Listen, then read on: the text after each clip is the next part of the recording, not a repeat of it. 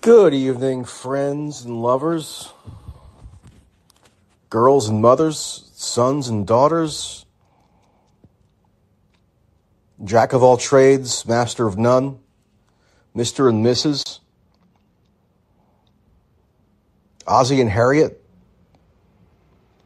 Siskel and Ebert. I don't even know what I'm saying now. I feel like I'm delusional. Um, Richard may or may not be attending tonight.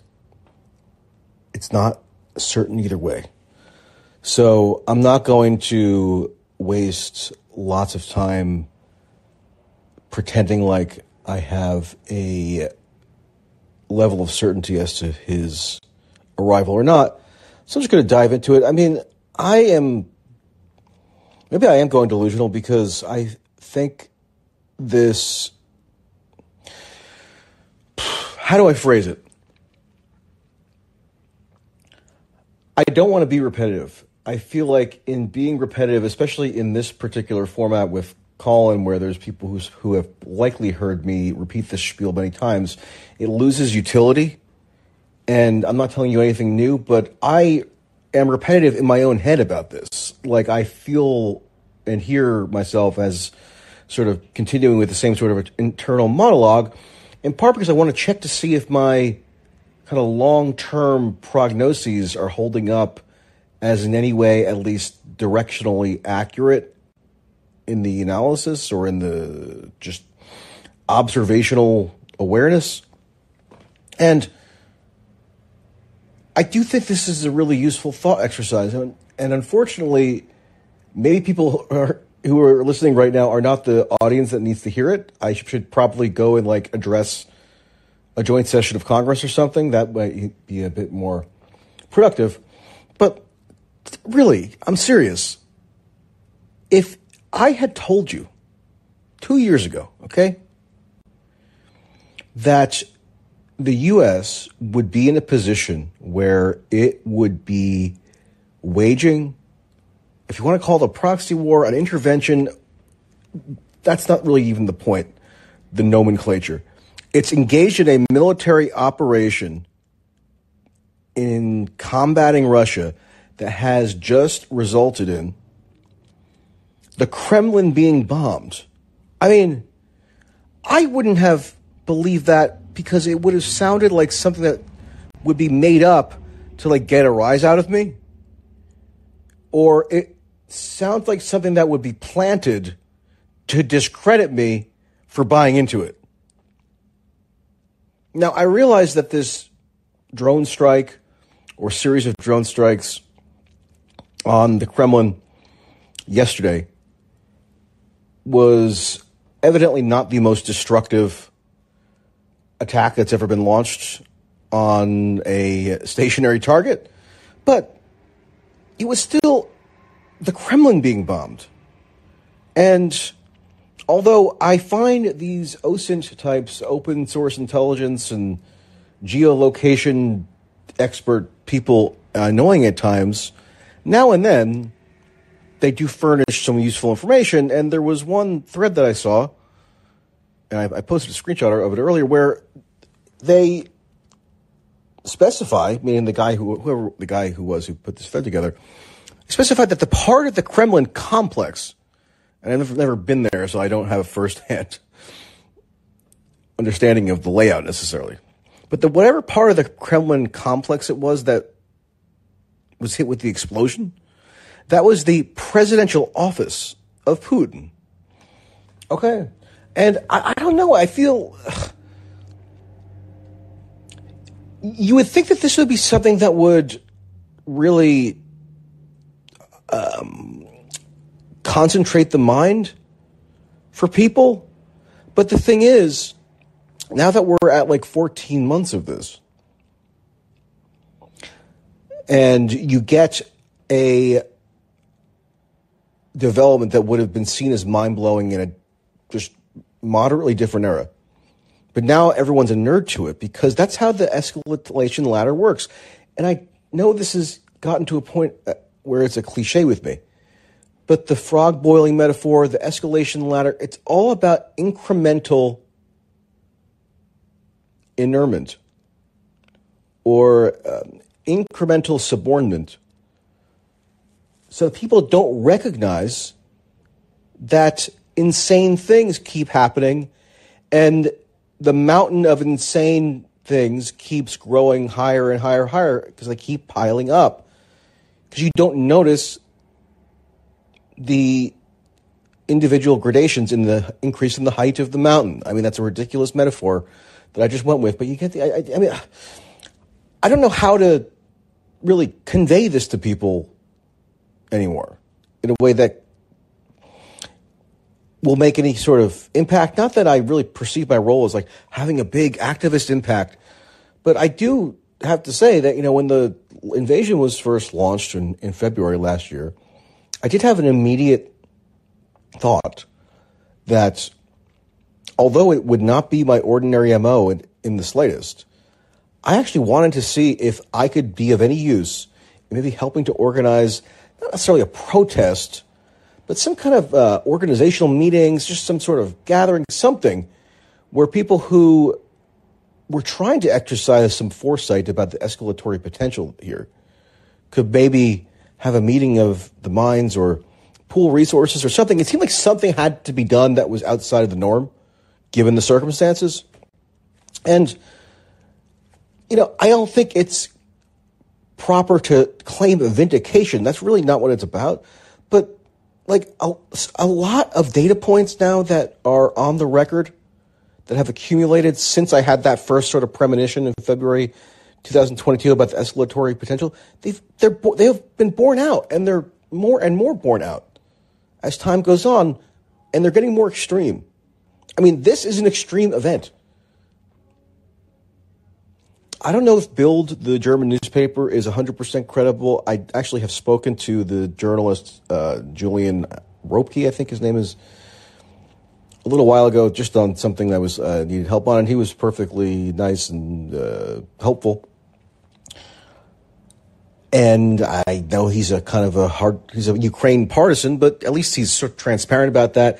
And he puts out information that seems like it's been journalistically verified to some degree. And a couple of days ago, actually, it was just after I signed off from Callin on the last uh, the last time, last Thursday.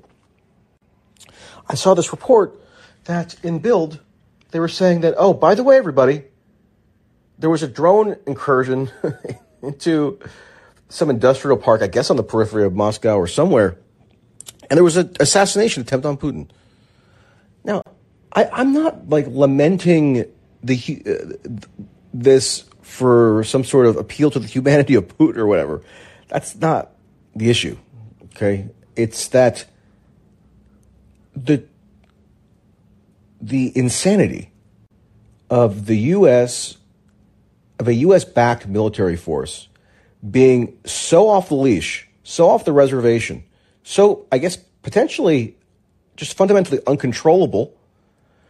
If the U.S. even wants to control it, which is unclear, I don't even think that there's a fully cohesive, really understanding bilaterally between the U.S. and Ukraine as to what the nature of that relationship is it's just this uh, kind of momentum lurch where no individual actor really has a firm grasp on the situation, which is a recipe for disaster. That was what happened with Vietnam. Okay, people I think have been misled, maybe, or at least you know I you know I'm of the age where the first war I was really privy to on a significant level was Iraq. That was shock and awe. That was a big invasion that started out of nowhere. That wasn't this gradual, incremental intensification of warfare over time that was done in a subtle way to sort of pull the wool over the eyes of the public. And so it was much easier to be tuned in to that event as something that was, you know, jarring. This is this is Viet, this is Vietnam, and I, and I don't invoke a Vietnam parallel as a reductive parallel, meaning that in every regard the conflicts have meaningfully analogous characteristics. They don't. I do think that the one parallel, though, that is necessary to focus on is simply that incremental intensification of the military commitment over time that kind of flies under the radar, or at least does not get subject to nearly enough scrutiny. and then it's essentially too late because the policymakers and the bureaucracy perceive themselves as being boxed in to a conflict that they can't even turn the tide on or they can't shift directions on because they've already so invested enough where it's like a sunk cost thing for them. And sunk cost fallacy is how this would generally be referred to, but I don't think they're thinking in terms of those sort of more uh, economical calculations because that would have to probably exist in the realm of rationality.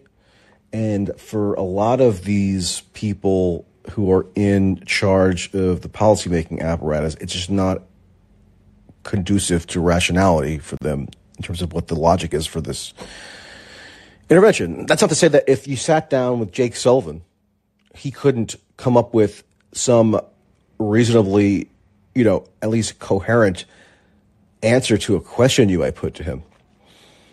Um, you know, I've heard from people that among the cadre of people in the Biden administration who are, you know, the most central figures in the Ukraine situation, supposedly, and I'm not even sure that I buy this, frankly, but supposedly Jake Sullivan is the most in favor of restraint, right? So he's the least zealous. And he's typically contrasted with, uh, you know, Blinken by uh, Nuland, of course. and then Biden is like understood to be sort of situated in the middle between them, which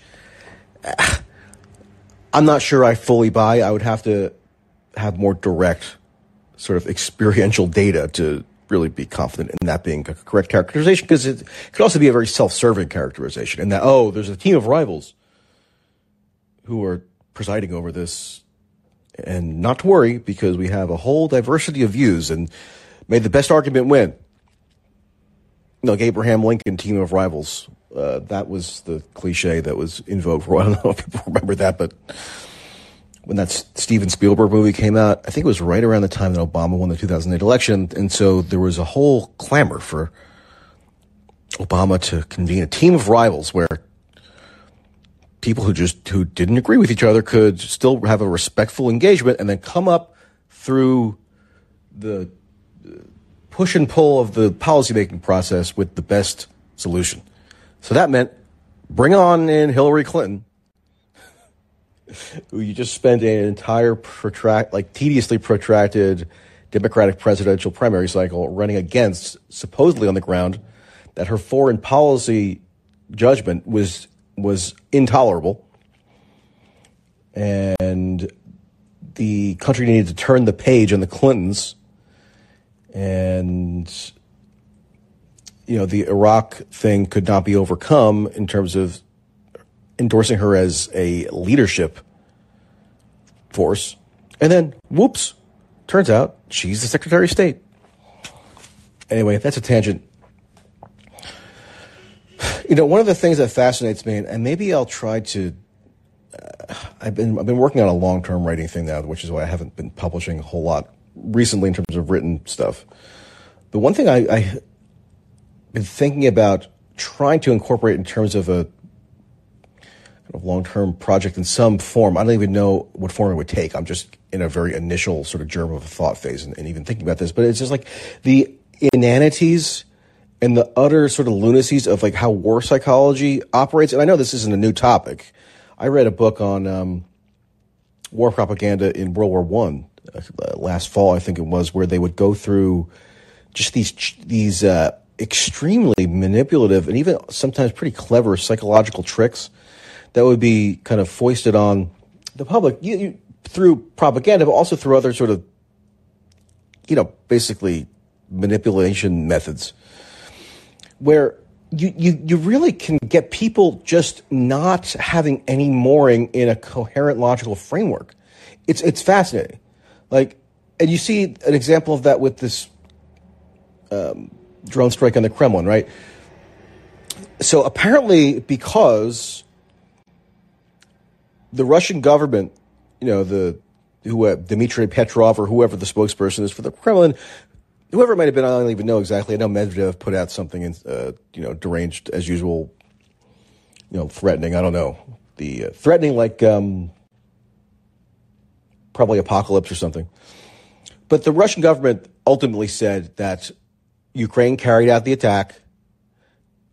They also blamed the U.S. for the attack. I don't know if they're alleging that the U.S. was directly operationally culpable in the attack, but it almost doesn't even matter because whatever the precise operational operational details of any given drone strike or missile attack or military operation, the point, the, the reality is, and this isn't even an ideological view or a political view. The reality is that if the U.S. is going to be the state that is wielding the power such that it is subsidizing the very existence of this warring state, then it, by transference, bears responsibility for what the state it's subsidizing the existence of does.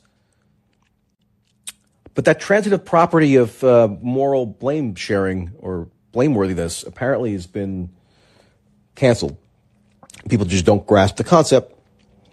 But it was just crazy because the operating principle or the, the, the founding the foundational premise of how people were viewing this situation. I'm talking about, I guess, you know, pro Ukraine people, people in the media, you know, that kind of crowd because Russia put out a statement saying that it was Ukraine that did it and it was an assassination attempt, that meant that everybody's analysis, everybody's interpretation, everybody's thoughts on what transpired had to be organized around a rebuttal of the Russian statement.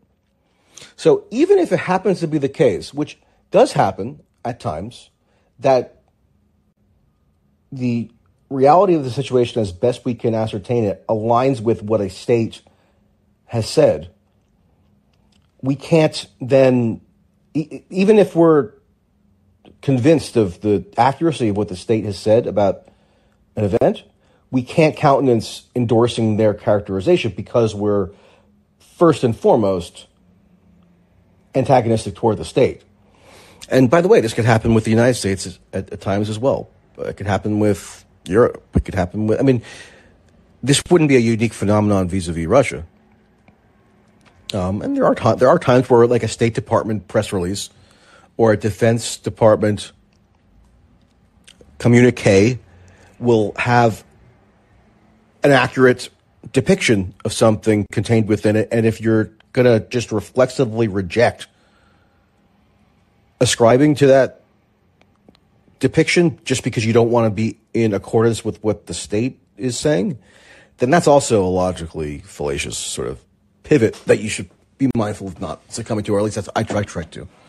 Um, but you're not going to be able to explain that rationally to most people who are now been radicalized over 14 months and are dug in and are not going to relinquish what they see see to be the sacrifices that have been made for their side and you know, the sunk cost fallacy uh, probably is not going to be available as, a, as, an argument that you can soberly put to them and have them change their mind. Um, and so we just then deal with the absurdism of people being angrily um, incapable of simply describing in, in kind of basic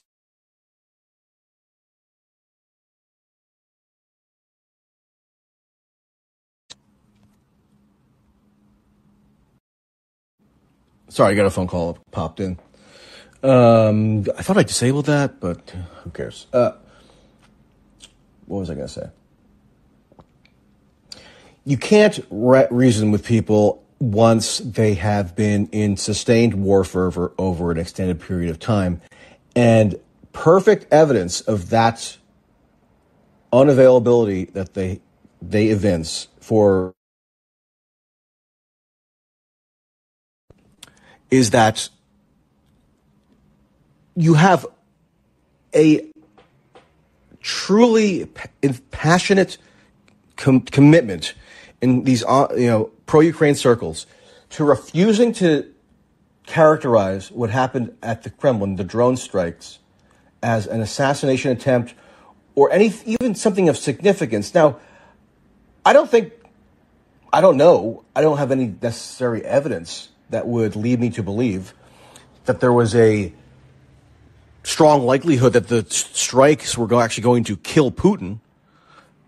But that's not really the point. The point is if a drone strike is carried out on the presidential administrative office of a state leader, there really aren't a whole lot of contexts in which people would struggle so mightily to call that an assassination attempt. Now, maybe it's not, uh, not a particularly effective assassination attempt. Maybe it never had a strong chance of killing the president. And maybe the the idea of killing Putin wasn't even the singular priority in the calculation that went into carrying out the attack. But the point is, his office was bombed. Whether he was there or he, or he wasn't, the office was bombed. And you can't tell me. I mean, please, I, I shouldn't even have to give this theoretical counterexample because it's just so glaringly obvious. Just can you imagine if a drone strike was carried out on the White House? I mean, do I even have to explain why I'm invoking that as a counter narrative to just sort of illustrate the principle here? It wouldn't matter, I don't think, how effective the drone strike was. Like, or it wouldn't have mattered if Joe Biden didn't happen to be in the White House that evening. I think we could all pretty well foresee how that would be received by the media, by the political class, by the general public. I mean, go to Wikipedia sometime if you're interested and look at just the historic list of presidential assassination attempts. Some have been more formidable than others, but you know, there was a guy in 1993, it's kind of wild story, who uh, fl- flew a little Cessna into a uh, I don't know, was it a Cessna? It was like a small, it was like a single engine plane or something. Flew it into the White House presumably to kill Bill Clinton. Now, Clinton didn't happen to be in the White House, um, but the guy still flew a plane to the White House. So yeah, it was called assassination attempt, and just like that, getting to the minutia of like whether something is an assassination attempt or not, you're never going to be able to come to any kind of consensus on it because again, the starting point from which they're approaching the issue is we must not countenance the characterization that's being put forward by the evil state, Russia. Okay? And so when that's the position, they're being explicit in just declaring their unamenability to reason. Now, I don't want to posture as though I'm this pinnacle of human reasoning or like I personify what it means to be a rational actor in the world, but I'd like to think that I at least strive toward adhering just to kind of basic, uh, basic contours of what it means to be open to rational interrogation or, or thought or exchange or debate. And they're not. I mean, and when I'm, who am I referring to when I say they? I don't even know anymore. You know, just the blob of people who have this kind of level of emotional investment where they're furiously denying the notion that this attack could be characterized as a assassination attempt, and even to leave aside the assassination attempt thing. I don't know if Putin was there or if he wasn't, or even if it would matter if he was there to be able to reasonably call it an assassination attempt.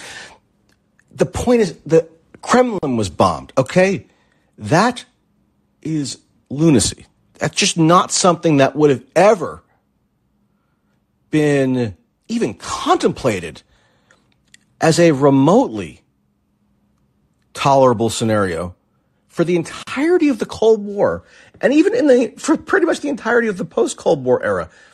They've gotten to a point now. I mean, you have to admit,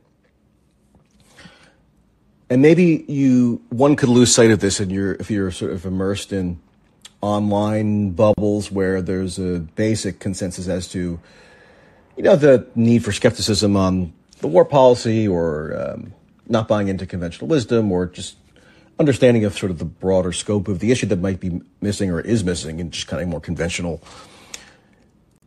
media narratives and so forth. Maybe it wasn't effective on you, the nature of how this issue was handled propagandistically, but they have been shockingly successful in inuring the public to such a degree that a drone strike on the Kremlin by a, the U.S. backed military it's single handedly subsidizing and operationally coordinating the combat missions of, that just doesn't register as a particularly big story, I guess. I mean, obviously it's been covered, but it, it almost seems like if I had told you that this was a potentiality two years ago, you would see that as like a world standstill type story where everybody drops what they're doing and understands that they have to get to the bottom of how it could possibly be that there was this sort of this level of direct warfare between the world's two largest nuclear states. And I'm probably not saying anything particularly new for a lot of people, but I don't know. I just feel like sometimes it's necessary to just rehash some of this, just to kind of uh, clarify the stakes. And I find it's helpful even for my purposes. So, all right, uh, who's up? A.B. Sullivan? Hey, how are you? Are you there? A.B. Sullivan, did I get your handle right? I hope so. Hey, sorry. Hey. Hi. Um, uh, I've been a fan of your work for a long time. Um, thanks for doing the call in. I just wanted to, uh, uh, and uh, you've taken a lot of heat for principled stands on. No, me heat. Yeah, no, you have. um, um, I wanted to ask you. Um, I uh, it's it's rare to find people um covering um covering the Ukraine conflict um and uh d- covering Russia's actions in terms of uh, seeing Russia as uh, making advances. So so much of the so much of the propaganda is pro Ukraine. Um, I I I wonder what you think the end game is as far as the Russian Federation is concerned, and um, I I'm I'm also curious to know whether you have any knowledge of specific details in the negotiations between or the proposals made by Xi Jinping uh, in these meetings with Zelensky? So I have a big piece that I've been working on for months now that I'm hopefully going to finish relatively soon, hope within the next week.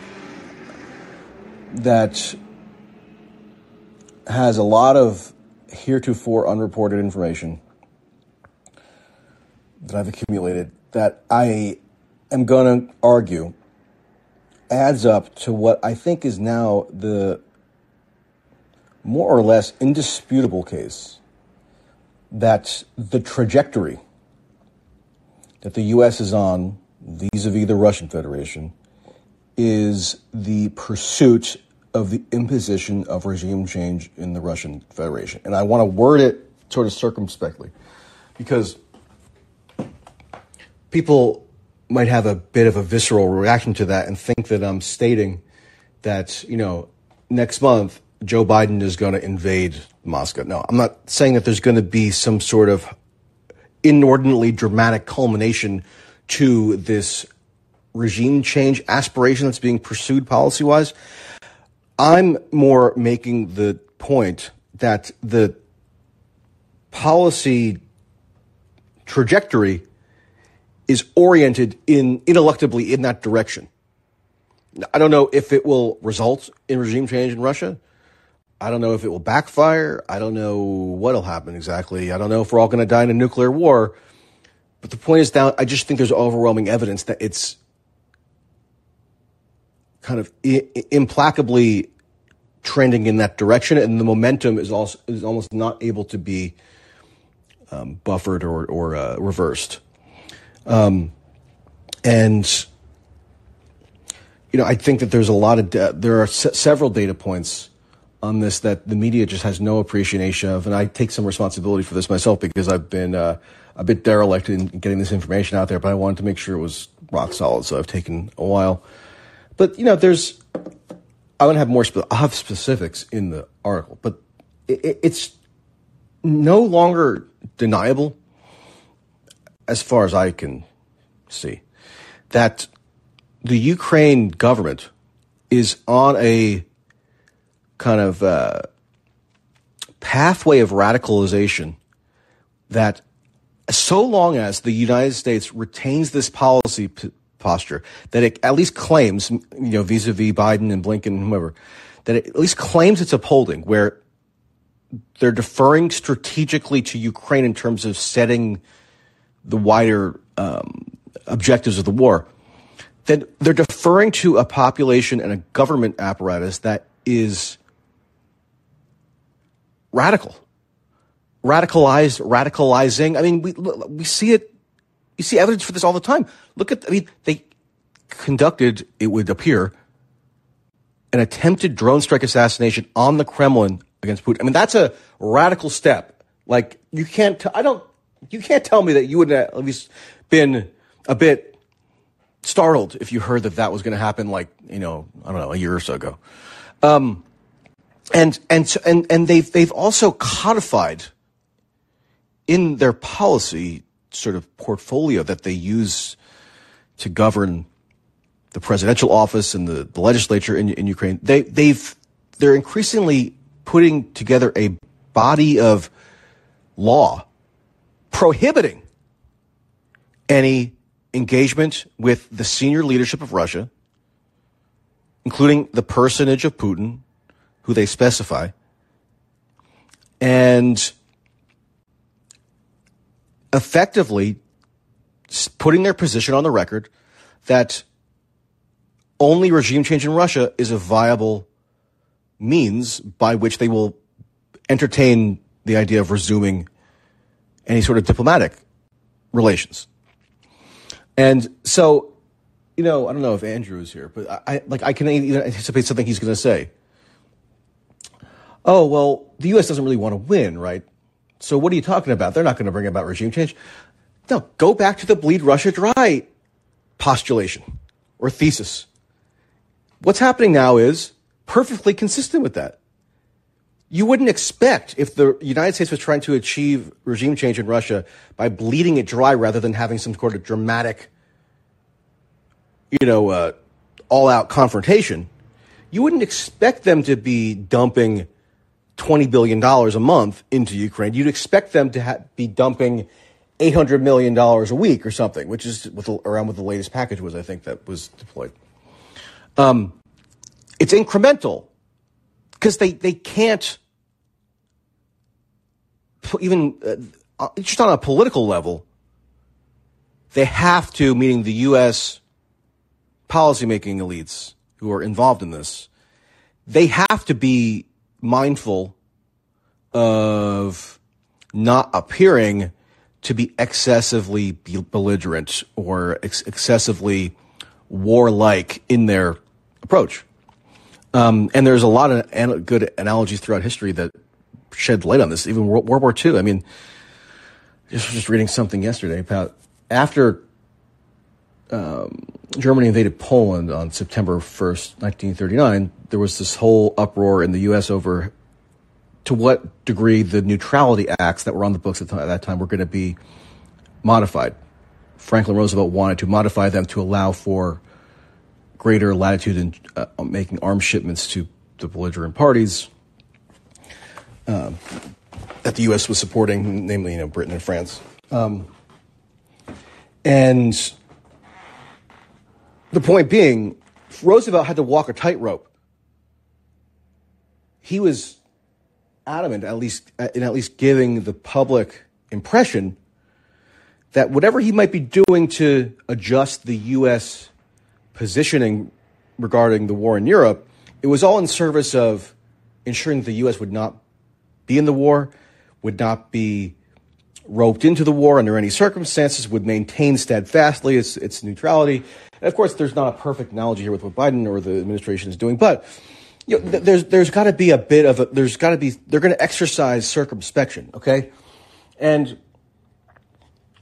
you know, Zelensky was in The Hague today, not because he was on trial, but because he was interfacing with this sort of preliminary tribunal structure that's in the works and being constructed that is supposed to be at some point putting Putin on trial, meaning forcibly imposing regime change in Russia because I don't know how else you put Putin on trial and then throw him in prison once you convict him for whatever genocide that you're accusing him of.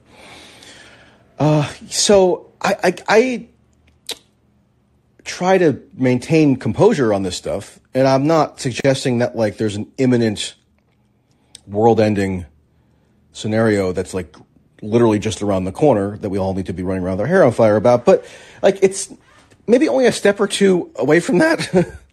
and uh, you know, then you throw in China, and it's just to me there's a lack of appreciation, and I know uh, for the magnitude of this, and maybe this is a silly or superficial way of looking at it, but like if I just go to my main Twitter feed, which I don't even look at that often anymore, and see you know, a bunch of media people talking about, I don't know, there was something today with like Clarence Thomas where his he had a uh, a nephew and the his donor buddy like paid for his school, or it's like okay, I'm not gonna claim that scrutinizing the finances of Clarence Thomas is inherently unwarranted or inherently unnewsworthy, but I just can't, at least for my own sort of psychic purposes, I can't relate to being super emotionally invested in that because you think it's so high stakes that you really ferret out the truth on whether Clarence Thomas got 150,000 or 175,000 for tuition for some private school from some, you know, rich asshole that he goes to the Bohemian Grove with. Actually, that is sort of a funny thing to look into. Maybe I should be more abreast of that. Um, but the, the, you get the point though. Like it's just, there's a, the magnitude of this now is just crazy intense. And I, I just don't really see I don't see a whole lot in the way of the kind of scrupulous, diligent, rational inquiry that I would think would be necessary. And and that if that's the case, then you know it's probably game over. I mean, I don't. I'm not trying to be a fatalist and say that we're all going to be annihilated. I don't think. You know, I don't know. I just. Uh, it doesn't lend itself to optimism. I don't know if that answers your question at all, but that's just me sort of riffing.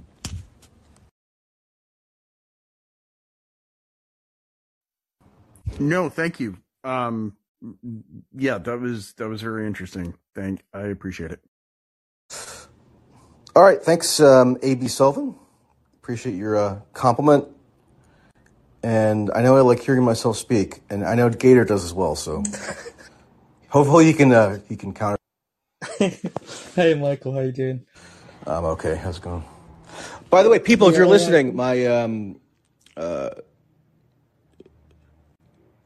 if if Richard doesn't come back, I just gotta. I ha- my app was just going haywire because I'm getting phone calls from my girlfriend. I don't know if she's in here or not, but she's going to be the co. She wants to. She's demanding to take the space of Richard. So at least on a special occasion, you could have a pleasant BBC voice giving like a little side commentary. Um, look, a lot of what you're saying is to me, the way I view the world and, and the media sphere and the information flow is is simply a reflection of the degree and power of the Western propaganda system that's roughly embodied by the mainstream media, the di- digital Maoist approach to capturing institutions, and the government on top of that in pursuing its whatever. Well, you could call it a strategy, but it's essentially serving the the the, the corporate interest, right? It's not.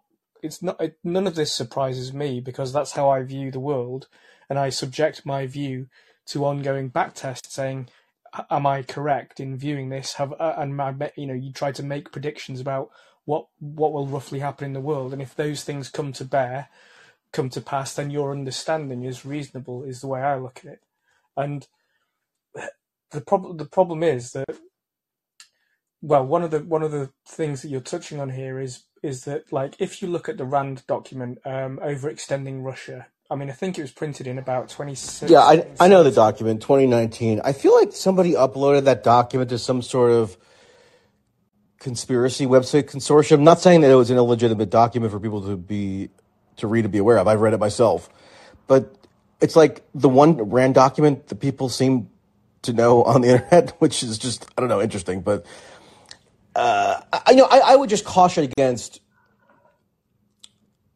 seeing that as some sort of uh, Rosetta Stone. No, but wait. In The point I'm making yeah. about it. Hang on. Yeah. The, the point I'm making about it is that if you read it, then basically a lot of what has is in there is has been demonstrated politically and on the battlefield, right?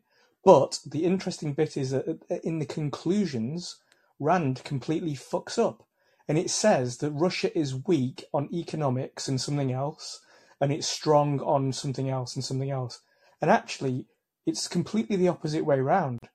Russia's d- d- demonstrated resilience in the areas that Rand suggested it would be weak, and it's been weaker in the areas that it's, Rand suggested it would be strong. And the the weak. What are, yeah, what are those areas? I don't think I, know, I read it. I read it years I ago. I just- don't remember.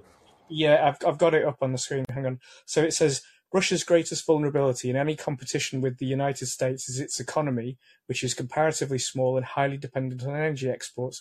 Russian leadership's greatest anxiety stems from the stability and durability of the regime, and Russia's greatest strengths are in the military and info war realms. Right now, there's a table and that goes into a bit more stuff. But if you think about that, sanctions. Well, the the, the, that, the strength is not has not been borne out in that Russia doesn't have these super effective, intimidating information operations that are able to like set the tone for international discussions. I, I I feel like you know Yeah, Russia's, yeah, yeah, the okay, Russian propaganda apparatus okay, has been incredibly feckless.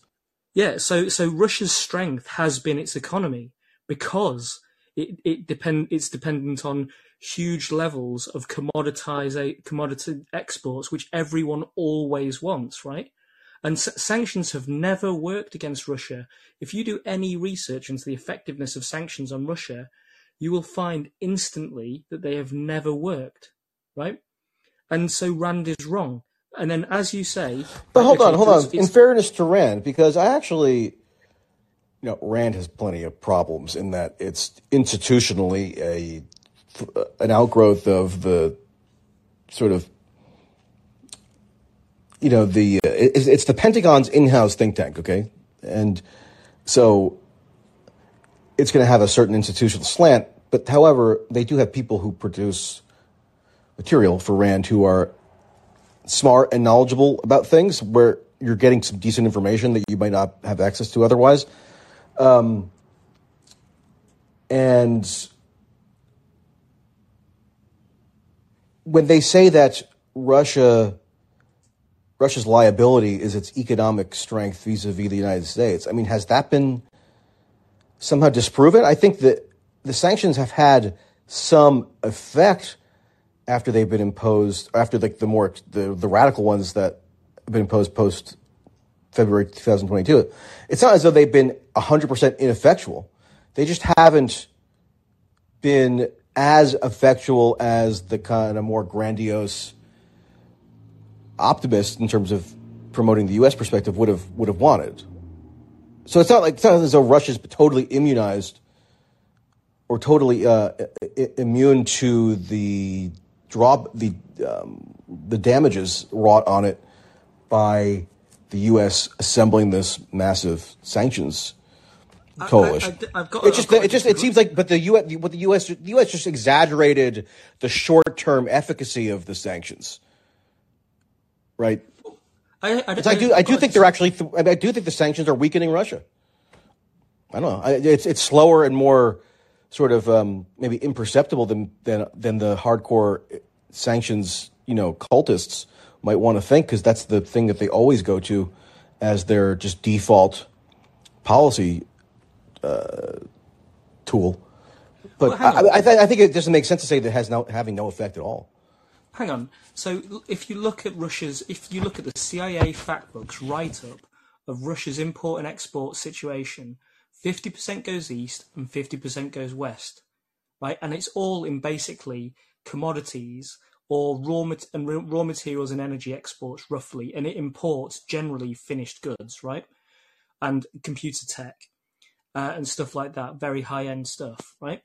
Now, the sanctions have not have been completely bypassed by Russia. So everyone is still buying, including Europe and the US, they are still buying Russian oil. And they're buying it above the fucking price cap. This means that those end that end of sanctions is irrelevant, right? R- Russia's e- economic um, situation at the moment is that even though the initial uh, attack, sanctions attack, pushed its the ruble down to by nearly 50%. What happened within less than a couple of months? It was it had bounced back, and it is now the it was basically stronger than it's ever been as a as a as a currency, and it's on parity almost with the dollar at some point. I think, or got close to to being at parity, right? Relatively speaking, that's probably overstating actually, but anyway. Um, and also, if you actually understand anything about you know the, the the last 15 years of what Russia and China have both been doing which is buying gold and preparing to get off swift and being able to shut down your own internet so that people to lock out everybody else from your own internet they've they've known that this situation is or something like it was coming which is why they don't need swift anymore and which is why they've got the belt and road initiative the the brics initiative which is growing and and they've got um, they're basically tabling a new currency and they're de-dollarizing and they're doing bilateral direct currency swaps all the time with each other to buy each other's goods and services across an increasing number of countries. That is not a win for any form of sanctions in the short or the medium term. Well, here's a he- here's a headline: March twenty eighth, two thousand twenty three. Quote: U.S. has replaced Russia as Europe's top crude oil supplier. Now, I'm not saying that that's somehow dispositive. Hold on. I'm not saying that's dispositive as to signaling the economic demise of Russia or that they couldn't diversify their um, economic relationships with the East to a greater extent and maybe over uh, compensate for whatever diminishment in the market share that they enjoy in Europe. But clearly that's a, that's an effect. I mean, that's a, an appreciable effect that the economic warfare policies have had, where it would have almost been unfathomable to, to think that the U.S. could supplant Russia as Europe's top supplier of oil exports. Um, but, but but it's only done, and that, that's only been in because, a year. Right. Okay. But hang on. It hasn't done that in any way that's good, right? Because that's like bunging a rolled up mattress into a pipeline and then running around telling yourself that you've won when actually all you've done is you've fucked an entire continent because because because you haven't the US has not effectively replaced um, Europe's energy supply. It's ineffectively replaced Europe's energy supply, which is why energy prices have quadrupled or more for for for the entirety of Europe and the UK. Well, but how about for the United States? It seems to pretty well serve the interests of the United States to have supplanted Russia as the chief supplier of oil to Europe. Yeah, but in a short term, even in the short term, you are now dealing with like how is that not how, how is that not something that would be seen as an economic boon to the United States? Whether you want to say it's good or bad on some sort of normative level, that's not even what I'm talking about. It's just that the, the U.S. maneuvered to achieve what would have been an almost you know, unthinkable uh, sort of shift in forcing Russia out of this key market that had been crucial to its whole state funding. Okay, but wait. Situation. So, so, but you, but you're missing what I said before, which is that Russia, Russian oil is still being bought by Europe. It's simply being but at lower levels via India. So you're saying you're saying that Russia is is exporting to Europe the same at the same levels as it would have been in 2021? I don't think that's true. I, I, I know I, am aware. The, I'm aware of the I'm aware of the um, end run that they do over Europe. And actually, I spoke to an Indian government official who told me something amazing, which is that the U.S. signaled to the Indian government that it would not seek to penalize Indian uh, oil shipping companies for technically violating the Russia sanctions if it just like used certain outward facing branding on the you know the Yeah. the vessels and things. I mean, it's it's yeah, ridiculous. been known for yeah. ages. Well, but I, I, I think they, I think they um, bolstered that, or they added additional components to that in light of the current sort of diplomatic um, dynamic. But I don't, I don't have great specifics on it. But e- either way, but so, but I, I just don't. So, so you're sa- you're saying that the United States has not surpassed in any meaningful way Russia in oil exports to Europe since, say, January of 2022. No, what I'm saying is this. If you think that this is Russia versus versus the US, with Europe jammed in the middle as a bunch of sucker vassal states, which is essentially what they are, right? Whatever the US may have achieved has been done at the expense of essentially let ripping the mask off its own face and then conducting what I would describe as an act of continental wide rape, right? Using the world's biggest terrorist false flag attack in the form of Nord Stream, which has also been coupled with the largest um, environmental crime ever, ever in ever in one go. Okay, and everyone knows the US did it. Hold on, though. Don't you? Do, do you? Even dead, sleeping citizens on, are hold on. waking up to realise that the US is a completely fucking criminal enterprise. That's not a win. Well, I mean, I think that could be very easy to overstate as to there being this sort of generalized epiphany. I don't know. I'd have to see some data backing up that assertion. But here's what I wanted to ask you. Tell me if you relate to this memory that I have, which is around this time last year.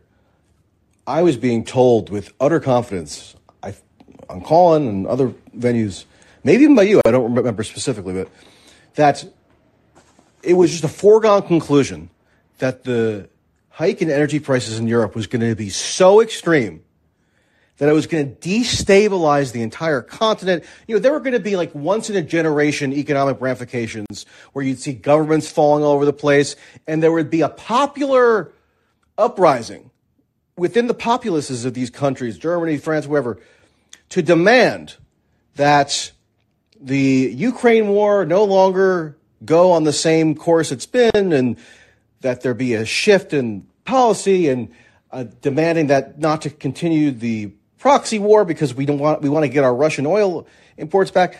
That really has not happened in the main to the the extent that a lot of people were forecasting. Yeah, there have been hikes in energy prices. In the U- UK, I know is particularly pronounced, or ha- what was it last winter. Um, I know people talk about the mildness of the winter just in terms of the temperature, but it really, whatever economic damages were inflicted as a result of the sanctions regime and as a result of the drastic sort of upheaval in the energy policy, uh, it was within enough of a manageable range that it really didn't get to the level of kind of like jeopardizing the stability of the continent in the way that people were utterly convinced would be the case. And so I don't know. I mean, do you think that uh, do you think that's reasonably accurate of me as a for me to summarize in that way? Do you think that should like cause anyone to maybe I'm not even saying you in particular, but like people who might have had that perception of what the ramifications would be in Europe economically. If it didn't really rise to that level, it didn't really change the status quo as to the war policy, which it hasn't. I don't know. I feel like that should prompt a bit of a reevaluation, or that should at least Right. warrant a bit of a reexamination of maybe some of the premises you were operating from. Okay, wait. So, I I never said that. No, to you. not not not not um, you. I'm just trying to channel a certain Yeah, yeah, yeah. sort of sentiment. I, I, yeah, yeah, okay, and and I don't go along with the, that time frame on that sentiment because when you when people try to make those kind of assertions, what they always do, they always get the timeline too soon. They they they estimate the timeline too shortly, right? Because what they fail to understand is the amount of energy that's held inside the financial system. And they do not understand how much power there is in money printing, right? Which is exact, essentially one of the primary tools that all of the countries in the U, in the U, uh, Europe and the UK have used to ameliorate some of the phenomenal rise in energy prices. And also, the media is suppressing the degree of damage that's going on economically now, right? So I'll give you an example. If you look, start looking into the number of companies that are going bankrupt inside the UK and in Germany, uh, they are increasing continuously. Why? Because they can't afford the energy prices partially to run their businesses. Like bakeries are, are folding, right? Because they can't burn the gas to cook the bread to make a profit at any sensible price, right? And they're just folding. And this is on top of the deficits that they. But hold, hold on. I mean, I don't deny that there's going to be a very pronounced media blind spot as to being hyper aware of whether a certain kind of coverage is going to be seen as reflecting negatively on Ukraine or or somehow bolstering Russia or you know whatever its narrative impact is. That's obviously going to be a huge consideration. But you're telling me there aren't any economic research firms in Germany, or there aren't any economics departments in Germany, or any studies being produced in, in Germany that are going to sort of dispassionately. I, I, honestly haven't looked into it to a to a, a kind of a intensive way but I feel like there are going to be those resources if I were to look right now as to yeah. the number of bankruptcies and stuff. So like, so how is that being? Is that right. really being so, covered so, up? So you're, you're dealing with you're dealing with even if that inf- information stream is where you just described it, it's a lag, right? Because the information gets published. The hoi polloi don't read that information. The hoi polloi wait f- to be told by the media, and the media are retain don't tell that information, right? So you have to know where to look and look or at least be reading news that's well off the beaten path, right? Um, for the average sucker. And it's and you're saying that the average sucker is the one who's who when when pinched eventually drives demand of their government to back out of the Ukraine strategy. No, that's the that's the that's the, the longest time frame person that you're using as the marker those suckers never demand anything and they never get what they demand because they're always the last person at the table because they're a sucker, right? Okay, but tell me if this sounds familiar to you or tell me if, if, if this rings true to you. A certain refrain was going around, I would say last spring, summer, where, especially among more alt media type sources, you know, much yeah, of which Richard, I Richard consume. said this about energy. Yeah, yeah. Well, okay, I didn't want to name names, but like, uh, there, there were there are people who seem to convince their audiences, many of whom have a very strong devotion to them, that there was bound to be this much more short term disruption to the political order in Europe as a function of the energy upheaval. And then that was going to translate in short order to popular demands to change the trajectory of the Ukraine war. So even whatever time horizon you thought was most plausible, it is the case, right, that there hasn't been an appreciable shift at all in the EU posture on the war between May 2022 and May 2023. If anything, they're more dug in. You know, you have Germany sending tanks. Now, whether it's just a pittance number of tanks, I don't know, but it still is a fairly, you know, uh, meaningful gesture in terms of the symbolic import at, at the very least. The point is, if you were of, if you had a notion a year ago that the economic disruption was going to be so extreme that it was just destined to make a market impact on the ability for the people in power to maintain the status quo policy wise in Ukraine. And you were you teleported from May last year to May this year, and you saw that that actually didn't happen at all in any discernible way. I don't know. I feel like a, a quite a number of people in that mil, milieu, that like analytical milieu online, which again I think is actually useful and is a necessary corrective in a lot of ways. I'm not trying to belittle it, but I do feel like if they were if you're they were being honest, the people who kind of populate that milieu would have to recognize that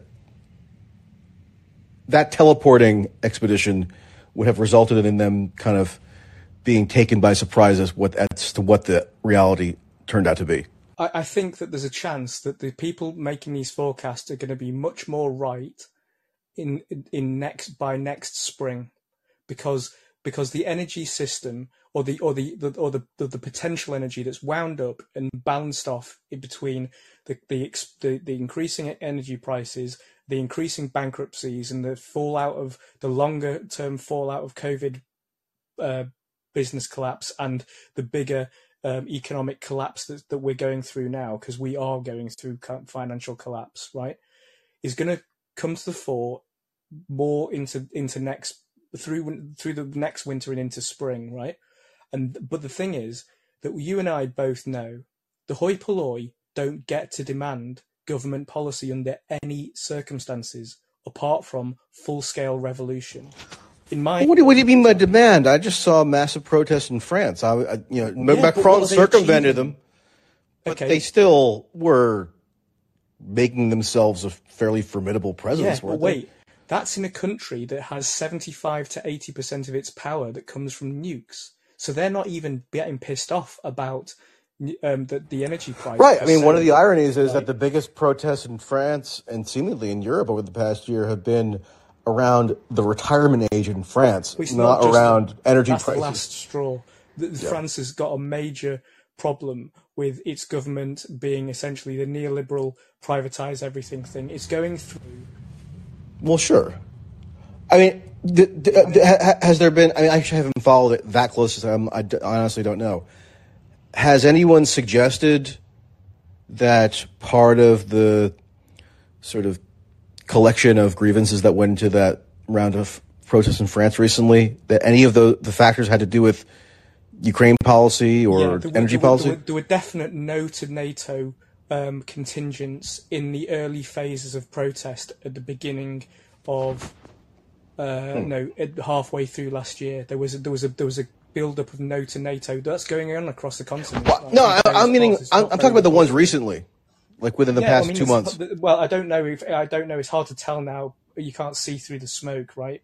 Yeah. Um, people aren't really carrying flags; they're just out, so they're not necessarily. What's being visible isn't necessarily being explained as a war specific. It's a general. It's it's now becoming a generalized discontent where the pension age is the last straw, basically, right?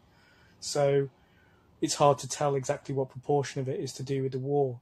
But I just think you need to give that a bit more time. But what Ritter is was always right about was that the oil exports aren't aren't aren't you know are being bypassed, right? And his point in the US was if the if the um, Gulf refineries are still working, which are all tied for Russian crude, the only other substitute you've got with that is Venezuelan crude. There is no other without those two few those two types going into that Gulf refinery, you'd have to radically recalibrate the whole thing down there, and they haven't. So that means that these, you're still buying Russian um, oil, right now in the yeah, continent. Yeah. The the, the, yeah. the, Russian diesel is being bought and um, has just been told to be being bought by fucking Ukraine. That's how riddled of with nonsense this narrative of what the sanctions have done for Russia is. Point of information, or I want a point of inquiry to you. Last I heard, Ritter has made sort of a uh, final pred- prediction that he seems to be hanging his hat on, which is that Ukraine is going to be conclusively defeated militarily by, I think he said September. Do you does this ring a bell? Okay, so, no, so I, hold on, hold on. I don't know so, if he said September himself, but well, when he gave he gave a time frame that suggested the war was going to be over by this uh, this summer, this late summer, early fall. That was the range that I remember hearing. Okay, let's. I'll give him October.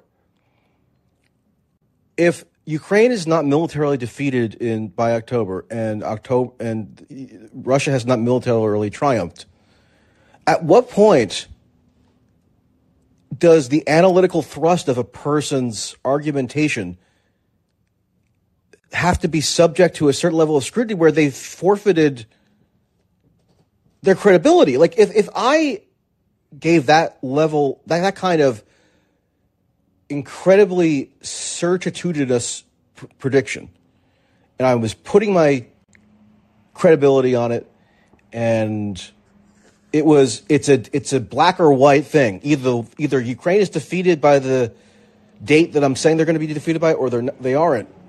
I would think I should be penalized by anybody who's consuming what I'm saying in the public domain if it turns out that I'm proven by facts and reality to have been wrong. Now, I don't know that he's going to be proven wrong. Maybe he'll be proven right. I don't know. It's unknown. It's a future event. We can't say.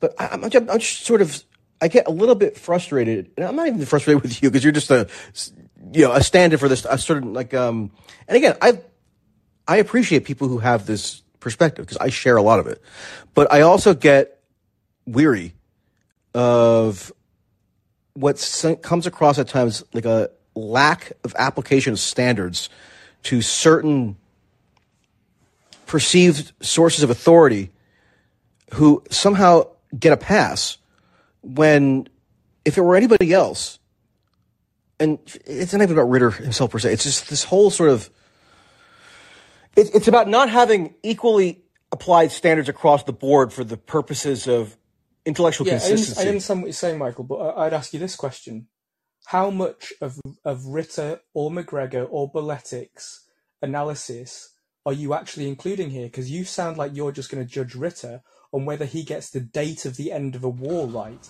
Well, who, Actually, nobody forced him to make, nobody forced him guys, to specify a date. if you look at those three guys, their analysis has been about eighty-five percent correct right? Nobody forced then, Ritter to specify a date and make a hard and fast prediction. But I am not sure that he has. Right? I heard him say I'm it. Not, okay, so so the thing that I know that he has definitely got wrong, and Macgregor got this wrong as well, was that they both predicted that there would be a large-scale Russian assault over the winter once the ground froze, and actually the fighting's turned out to be positional attrition right? Which is something I mentioned to you a long time ago, and you and Richard both rubbished and says if they don't, but if they don't take more territory back, then how? Then they must be losing. Well, that's not what positional attrition war is. And and and you know. Wait, so, I rubbished the you, concept of attritional warfare. I don't remember. Yeah, I, I said to that. you, I said to you that that um that Russia doesn't need to take any more territory now that it's retreated to a hard line of defence. And you and Richard both went, no, that's ridiculous. How can you say that? Because of course it's about taking territory. No, it's not. And what they've done. Well, I mean, I, I'm, my recollection so, now is so I would argue ultimately would have been from the same from the same level of critique that you're applying to Ritter. I well, no, I, I reject. I mean, no, I have to. I have to, tape, I have to contest and then, and then rip you to pieces. But I'm not. I'm just pointing out. Well, hang on. I, that wasn't me. I mean, that was. I don't recall that a specific exchange. I'll have to go back back and listen to it my memory is I would have just kind of engaged in a colloquy with you to sort of suss out what you were asserting. I don't, I don't think I would have been sort of, you know, uh, arbitrarily dismissive of the significance of attritional warfare, especially given the disparity of just state resources that are wielded by Uh, Russia relative to Ukraine. I mean, why would I reject that? But that's different. Even if I don't know, maybe it's possible that I said something that was inapt in that one exchange. I don't. I have to go look at it. But I also didn't make a factual assertion. I mean, with with a lot of these people, it's not just about making predictions. It, they they make like statements of fact. Yeah, Russia okay. will have yeah. an offensive over the winter. Okay, wait. So, so if, yeah, if I insisted over and over that something was going to happen and then it doesn't happen, what what obligations then incur to me? I mean, there has yeah, to be something, right? I, I, understand that. I'm not. I'm not. I'm not unsympathetic to this point of view, right? Because I view each commentator or pundit uh, as best I can on the same basis.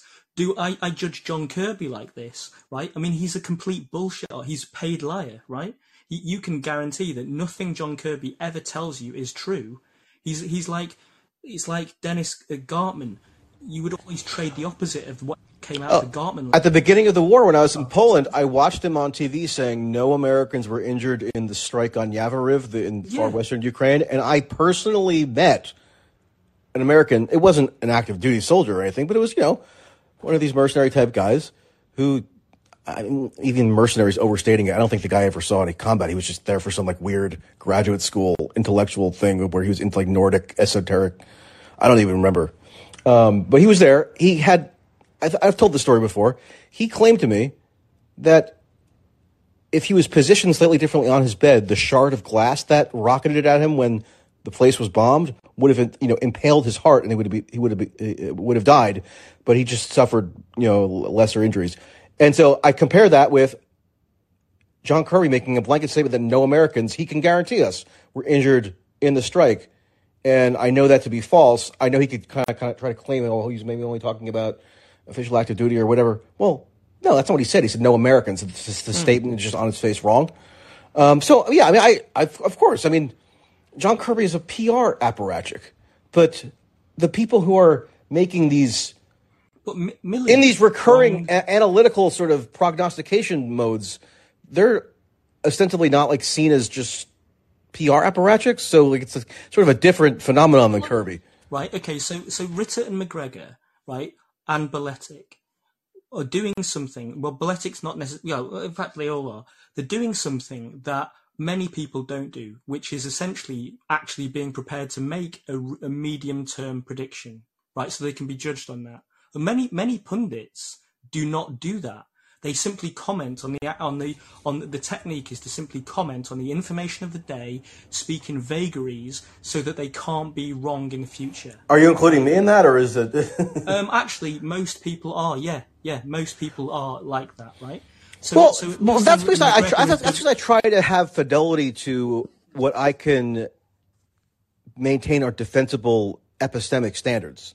Yeah, and so I, mean, I, I just I, I I don't feel that it's defensible to look, me I'm not judging a factual assertion you're, you're, if I don't not, like it's a journalistic impulse maybe for better or worse but like I'm but not wait, gonna yeah. I don't expect you as a journalist to be able to make the kind of predictions that w- Macgregor and Ritter are willing to make because they're making military predictions based on their experience and analysis of military maneuvering right?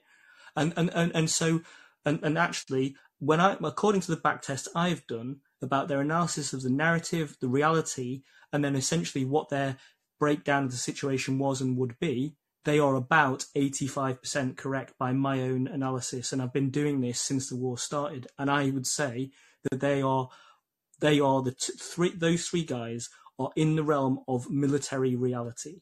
Whereas if you open the Times and you go on the Times news uh, the website, the British Times, um, they have a section about Ukraine. It's full of people just talking utter garbage, which a month later is. Oh, are you, the, the, the, Times, the, the Times of London or uh, New York Times? Times of London. It's both. All of them, yeah, yeah, because they are the propagandistic outlet. When it just brings me right back to the beginning, is is just it's simply the Telegraph is like the actually that might be the worst in the entire Anglosphere. Literally all of it. It's all lockstep propaganda. Can all I ask you this? Hold on, because I, I honestly don't know, and I'm genuinely curious.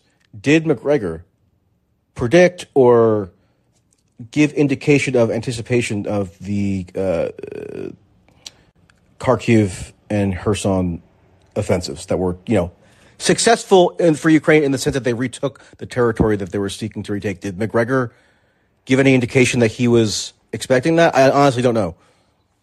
Uh, I can't remember if they predicted that it would happen, but what, but they, what they, what, but what they both I mean, all three of them got correct was the fact that basically the Russians decided why they did what they did was not a retreat out of fear and loss. It was, well, we can't, we're too overstretched. We don't need to hold the territory. We'll, te- we'll retreat to a defensive position and then blow the shit out of all of these people as they run across the field afterwards. Okay, sure, but whatever and, the reason was for the retreat, there was a retreat would they have anticipated a retreat? Or if, if I go back and watch what they were saying in like I I don't know July don't of last year, anybody, would I get the impression that they were anticipating this to happen? I don't I don't recall hearing that they they said days before it happened, "Hey, this is going to happen." I don't recall that. Or you know, even if they were just kind of more uh, you know thematically in line with that eventuality, I thought they were going to make a hyper specific temporal prediction because that would be not reasonable to expect of anyone but just that it was like consistent with the thrust of what they were saying. I don't know. I would have. I. I don't know. I mean, the problem with the that the at least uh, Ber, Berletic, right? That's how you pronounce it. Because I've had been on podcasts with him and stuff, and he, I mean, I don't know if you heard. Uh, like once or twice a year, I somehow get um, thrust into a giant blow up with like actually pro Russian people, which is like a so it's like a counter. It's like the polar opposite of the people I'm usually in wars with online. But every now and then, there's just some sort of flare up where I get on the wrong side of people who have like some kind of I don't know how I would describe it exactly, but it's something to the effect of they are a supporter on some level of the legitimacy or righteousness of the current Russian war effort. I think I've talked to you about this before when around the whole uh, anti-war rage rally yeah, yeah. a few months ago, right?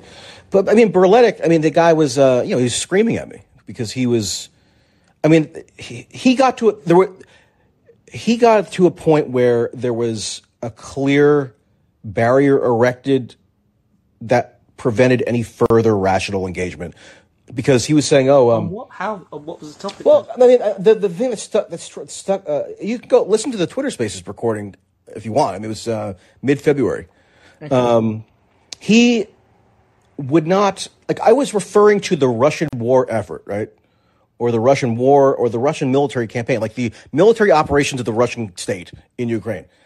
I was just like referring to that as a category of phenomena that I was happened to be talking about, and he just like kind of wouldn't accept that that was a thing that could be referred to because like he wouldn't grant that like Russia was en- engaged in a war or waging okay, warfare right, yeah. because yeah. it was purely defensive and righteous and NATO encroachment and all this, which of course I'm very well familiar with the entire breadth of information on that score. Okay, I don't need to be lectured about it, but I also have the ability, I would hope, to just kind of be able to reason about different aspects of a multifaceted, complex conflict. And he yeah, just couldn't. And, and he just like couldn't. He couldn't accept the basic logical underpinnings of what I was trying to say, and it was like it was it was striking in its irrationality. Yeah, I mean, I'm I'm happy to call it a war and an invasion. Um, whether you whether you need to legally nuance it with the words special military organi- uh, operation because of oh, that was another thing. He insisted on calling oh, it. he insisted question. on calling it an SMO. Like, why? I mean, do you feel like you have to go out of your way to align your uh, nomenclature? Yeah, yeah. I, I, don't. I don't feel Why? that's necessary. Well, that, that's what they do, and what does that tell you that they do that? Well, partly. Okay, so there's two ways of looking at it, and you have to reflect. It's like me saying, "Oh, he, uh, you can only ever refer to the Iraq War as Operation Enduring Freedom." No, wait, wait. What? No, because that's not the same thing, right? Because it's the same thing, but like you get the idea. Sympathetic by use of that nomenclature, and the other one is that there's a very good possibility that the very specific reason why why Russia has chosen this nomenclature is in order to um, legitimize its actions under Article 51 of the UN Charter right? And that is something that's rarely discussed by anyone. Ever. Well, I discussed that and with I you here. You made good points on that, actually, that I hadn't been fully cognizant of. But why are you having a vested interest? Not you. Why does one who is of this disposition have a vested interest in assisting in the legitimization efforts of a state for its warfare? I would. Ne- I mean, the United because States calls its the, it, the United States calls its warfare all kinds of euphemisms as well. I would think that it's probably not the best idea to try to accord my rhetorical style with how the Pentagon euphemistically attempts to rationalize its warfare. But on the other hand, if, like Berletic, I had this passionate, principled commitment to the righteousness of the war effort, then I could see why you would have a you know a compulsion to go out of your way yeah, I mean, I, to align I, your rhetoric. I do agree with you. I, I generally agree with you that Berletic is much more sympathetic to the Russians' activity and justification for it. Not just sympathetic, is, overt supporter, is, is overt well, supporter, actually, over avowed supporter. Ritter's more Ritter's more explicit right. in his in his justification in his agreement that Russia's ultimately been justified. But then so is Mearsheimer and Cohen's entire predictive analysis that's over nine years old now They said this will happen because Russia's being pushed into a corner, and they were saying that now. No, no, no. Mearsheimer, Mearsheimer does not have a visceral emotional investment on the Russian state under Vladimir Putin prevailing militarily. Well, in the way that those guys- they- those- those two guys do. All three of those, re- all three of those guys, really think though that Russia isn't. It's not that they want Russia to win from the beginning. They just recognise that Russia militarily, in their eyes, has already. No. I think I don't think I don't. I, I think that's not the right way to put it. I think that they believe that the. I don't know about Macgregor actually, so I'm leaving. Uh, uh, I'll bracket him. Um, but for Ritter and Berletic at least, they and they're you know they don't hide this to their credit. Yeah, yeah. They believe ardently that Russia is fighting a just war. They bel they're al- aligned with Russia on moral terms. It's not just about, about making some sort of objective anal- anal- uh, analytical um, prognosis as to the outcome of the war fighting. It's that they have a devotion on a moral level to the justification and the righteousness of the, of the war effort, don't they? I mean, you're you know what I'm saying, right? I mean, or am yeah. I? I'm not I- hallucinating this. Yeah, I mean, I, I think I think Ritter's more explicit in this, far more explicit than this, than than Berletic Well, is. Berletic was very explicit in his Twitter Spaces thing with me to the point that he was getting like, uh, you know, audibly emotional in his expressions of passion. Yeah, well, I mean, Ritter does that without without anybody else being involved, right? And um, because because he looks at it and says, Well, I, I can do that too. all- to be fair, I mean, I'm kind of a maniac. 21, he builds up the entire picture and says, "So that is right," and and and he and he, doesn't, as you say, he makes no bones about it, right? So, um, and there's plenty of people who agree with him. There are a lot of people who use Callin who agree with him. Well, sure. right? because I, no, that's why they have yeah, a big you know, constituency. I'm not denying they that. get- they've been provoked. No, I mean, I'm, they have a they have an underserved constituency.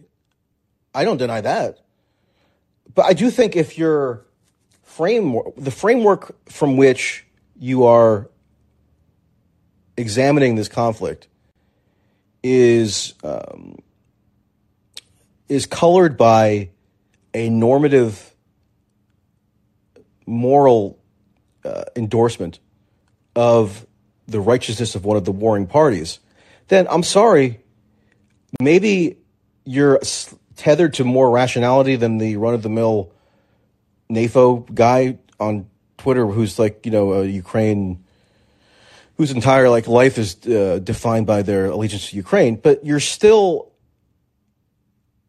inevitably uh, inviting certain cognitive distortions that I think I are think just going to inevitably. You have a rooting interest. It's like when you're really when you when if I was rooting for the Lakers over the Warriors in this NBA series, and I was you know I, I my heart and soul was invested in the Lakers winning, then I'm not going to necessarily see that Anthony Davis didn't play good defense in the third quarter and whatever because I, I I'm rooting for an out, a preferred outcome.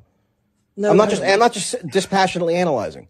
I think you're doing. I think you're doing Ritter's analysis a disservice here because Ritter's analysis is born out of the logical, sequential build work through from all of the precursor events, including the including how you contextualize the invasion and defend it in an Article 51 um, preemptive self-defense, which has been used by the US multiple times and other countries as well, right? Particularly Kosovo, the strike on um, Iraqi, sorry, Iranian uh, missiles. It's used that uh, before you even get into the. Hold on, what is that all added up? To? What is that all added up to? By the way, because I listened to Lavrov at the UN General Assembly session last September in New York, where he was spelling out at least some of the beginnings of the legal arguments that might be made or might be appealed to in terms vis-a-vis international law as to how the United States had violated its obligations under certain uh, pacts of international neutrality or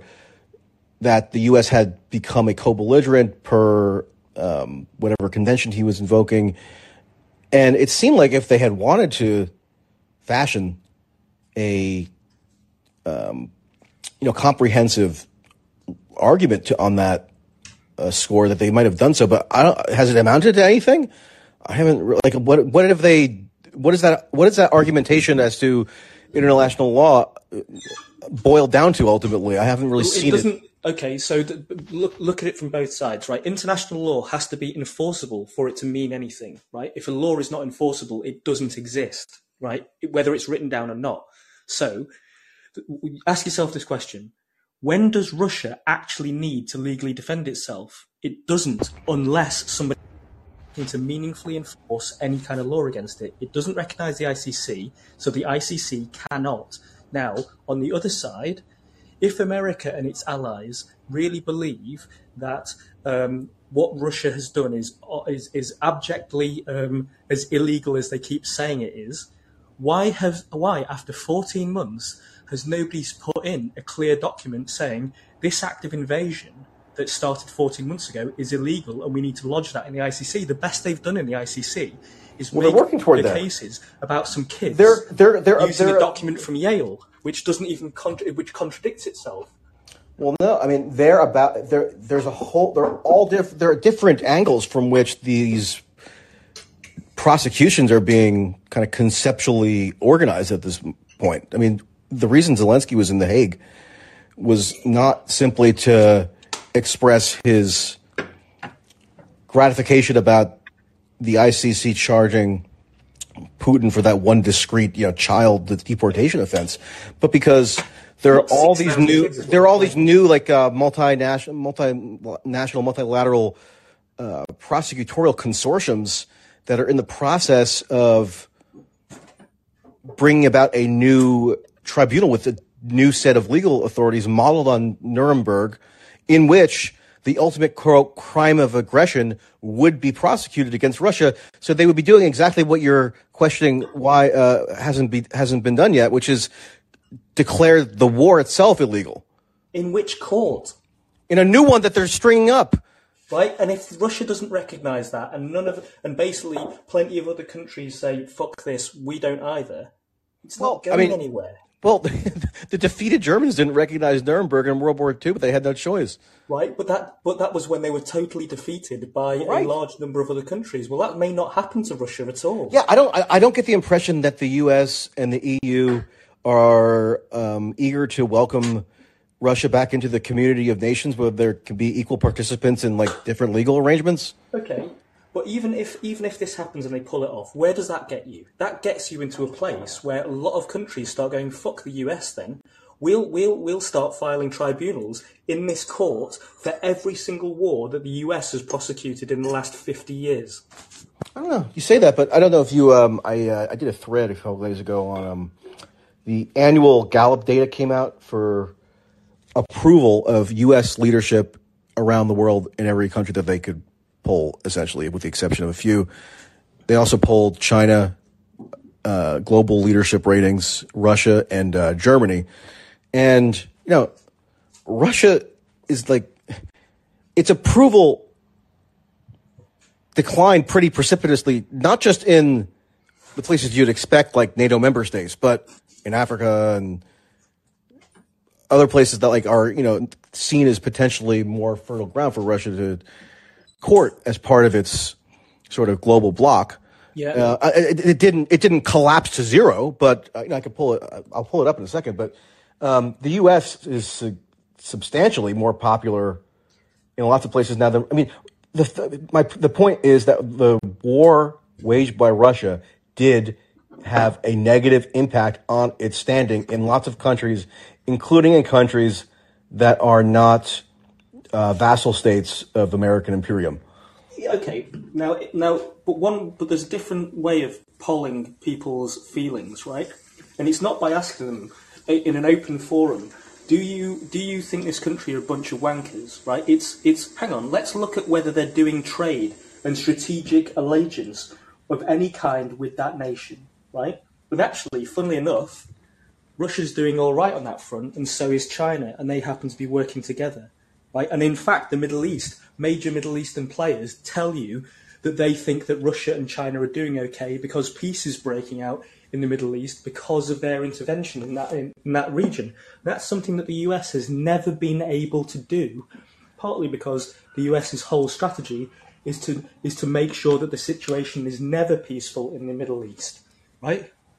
So I don't I don't hold a lot of I don't think that, that a, a, a poll like that holds a lot of water in the same way that the general voting at the United Nations does not hold a lot of water, partly because it's completely illegitimate and, well, not illegitimate, but ineffectual forum that's rigged to buggery in the US's favour, but also because whatever people say at the UN doesn't match necessarily what they do in the international forum. But that just sounds like you rubbishing certain empirical metrics that don't align with your preferred well, no, but, outlook. But, no, because because the other metric is who's doing business with Russia and China. Shit. So you're telling me if, if Gallup found in two, in its 2022 data that was just released this week that Russia had skyrocketed in its approval around the world and the U.S. had collapsed, you wouldn't look at, at that as worth taking into account? No, I would look at who's doing business with them. And the answer is that apparently more than half of the world is not going along with US driven sanctions. What does that tell well, no, you? I agree with it that. Tells I, you more. It tells you more than a Gallup poll. I, I, I, I would challenge you to find anybody who's tangentially associated with the media who's pointed that out more consistently than I am, and how it just blatantly and almost comically conflicts with the highfalutin rhetoric around, you know, the this alliance of democracies against authoritarianism or whatever that, you know, they don't even have the, the two, two of the largest democracies on earth in um, simpatico with their project here, India and um, yeah. So Indonesia. I mean, you're agreeing with me. If the BRI, if the Belt and Road yeah, I'm agreeing with you. BRICS, but I'm also looking at like data. From, I'm like I'm I'm interested in consuming as much data as I can consume, and not being sort of rigidly wedded to a certain thesis if data might complicate that thesis. Yeah. Okay. I mean, I'm I'm happy. I'm happy with that. Trying to take that position, and that's why I'm saying, irrespective of this poll, who's doing numbers with Russia? A lot of the world, and it's increasing, and they're doing it in Russia's currency, right? And that is on the African continent as well. We're fucking the world up. We're fucking our world up. The Westerners are fucking our world and our empire up, right? Through this war, which people know is not matching the Western narrative. And it's and we're proving the the war to, to we're proving our own narrative wrong every day that we open our mouths about this war in the in, in our media or our government spocks, right? Out the, even the leaks, no matter what they are, whether the whether the documents are real and the information is true, or whether the documents are real and the information is untrue, those leaks completely ridicule every single bit of the narrative to date, right? And, and, and you, you, you, you, you can have an IQ of 80 and still see that if you look, right? That's how bad those leaks are. Yeah. And, well, uh, and, and I'm still, uh, I'm tentatively still... uh, I'm tentatively scheduled, not confirmed yet, but tentatively scheduled to go to the BRICS summit in August. That um, that would in be South Africa. What, what, goes on. There. And here's the catch: also going to the NATO summit in Lithuania. So I will let you know. Yeah, yeah. My, my comparative assessment. All right, uh, Gator. Uh, good to talk to you as always. Yep. Take it easy. Hey, Andrew. I hope you enjoyed that. I always listen to uh, Gator whenever I can because it's, it's very. yeah, he's a sharp guy. Very, yeah, yeah. Um, I wish I was as eloquent. well, any, I mean, I'm sure you know that anybody with a British accent just sounds more eloquent, and I, but I actually think they are more eloquent. There's something to do with the accent itself that just is more legitimately conducive to eloquent expression, and it's not just like the phonetics of the accent. It's like some how it relates to verbal reasoning and things. I don't know. Maybe I'm out of my mind, but like I have some faint intuition that of that being the case. Yeah, there's and also you know my girlfriend is British, and I just feel like she's just in, innately more eloquent than me, just be, by virtue of being British. Yeah, I think the accent sounds confident, and it's kind of part of why I don't like British accents. It just sounds inherently arrogant and confident to me, and like they're just right. There's something about it. yeah, certain. Anyway, um, a couple just because the conversation was interesting, right? I wanted to make like two points on the last thing you were talking about with Gator with some of these uh, alternative uh, commentary space people, um, I think that you're right about their moral dedication to like the Russian cause, and specifically, it comes to mind to me that these are all ex-military people, and so I think there might be, you know, if you combine the two elements of a I, I take them at their word and think that they believe these things for their own causes, not because they're being paid by Russia or China. You know what I mean? That they actually. Well, no, I haven't said that. I might have no cause. reason to. I know yeah. you haven't. I know you haven't. I mean, I wouldn't. I mean, are they? uh, you know, I, I, I don't think it's. I don't think it's like intrinsically evil either to be paid by some entity that you are genuinely in support of. As long as you're transparent about it. Like if Berletic were to be paid by Russia and it's consistent with his publicly expressed values, Yeah, I then who am I to uh, object? I don't know that that's the case or not. I mean, tell me if you do. But you, you get my point. I, th- I don't think it is the case. And uh, but yeah, I all I'm saying is if you take the idea that they're genuine in their convictions and combine that with the fact that they all have a military background, I could see how that leads to a kind of almost personal relationship to this in a in a way that they could see themselves in the shoes of some of these Well, sure. And I, it, it just I think it, it makes it difficult to have these Berletic's performance with me on that Twitter Spaces that I got, you know, Yeah, I- I uh, heard it. roped into in February, if nothing else, showed to me that he wasn't lacking for uh, sincerity. That's why he was so worked up. well Um, so, like, I, I, I'm willing to just accept the the the genuinity of the people who are taking this position. I mean, I don't know why you would. I mean, how could why would you not be genuine and like like devote a huge amount of your life to commentating, commentating and analyzing and being sort of immersed in this per, kind of this niche? If it wasn't like an expression of your genuine convictions, it wouldn't make any sense. They're not rich, that's for sure. They're not, uh, you know, getting paid millions of dollars to be on TV line. Well, Macgregor that's seems well sure. off, but he has a general's pension. Yeah, but that's yeah. He it's not because of the line he may or may not do. You know. To No, no, I don't think I don't think there's a the financial mainstream. motive or any other ulterior motive other than that they believe what they're saying. I mean, I, I tend to.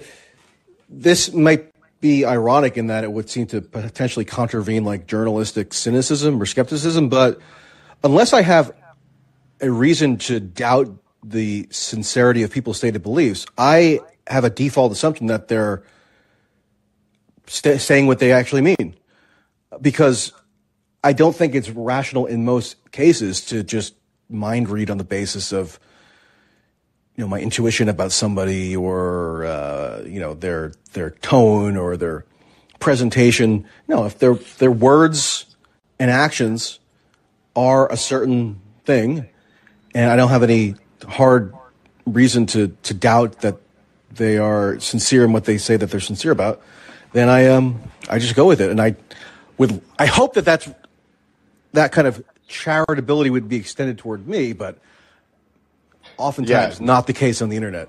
Yeah. I Oh, by the way, uh, if anybody is interested, I um, today I established contact with uh, the Vivek operation, Oh, and uh, tentatively they want to do a debate.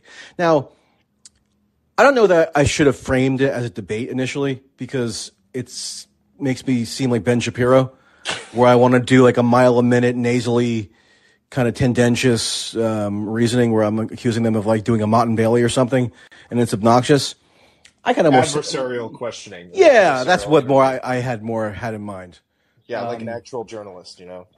But yeah, but the idea is, uh, I think what they wanted, uh, what will end up happening, hopefully, I don't know exam- when exactly, is I'm going to meet him somewhere in either Iowa, New Hampshire, or South Carolina, and then Greenwald's going to beam in as mo- moderator for like a remote setup type thing. So, well, but I don't know. It's still coming together. Well, Jenny and I were talking about this on Twitter and saying how it would be great if there could be some kind of section devoted to some kind of a maybe screened caller section so that he could. What am I, Larry King? But that, maybe that Broward County, Broward Well. County, you're on the air.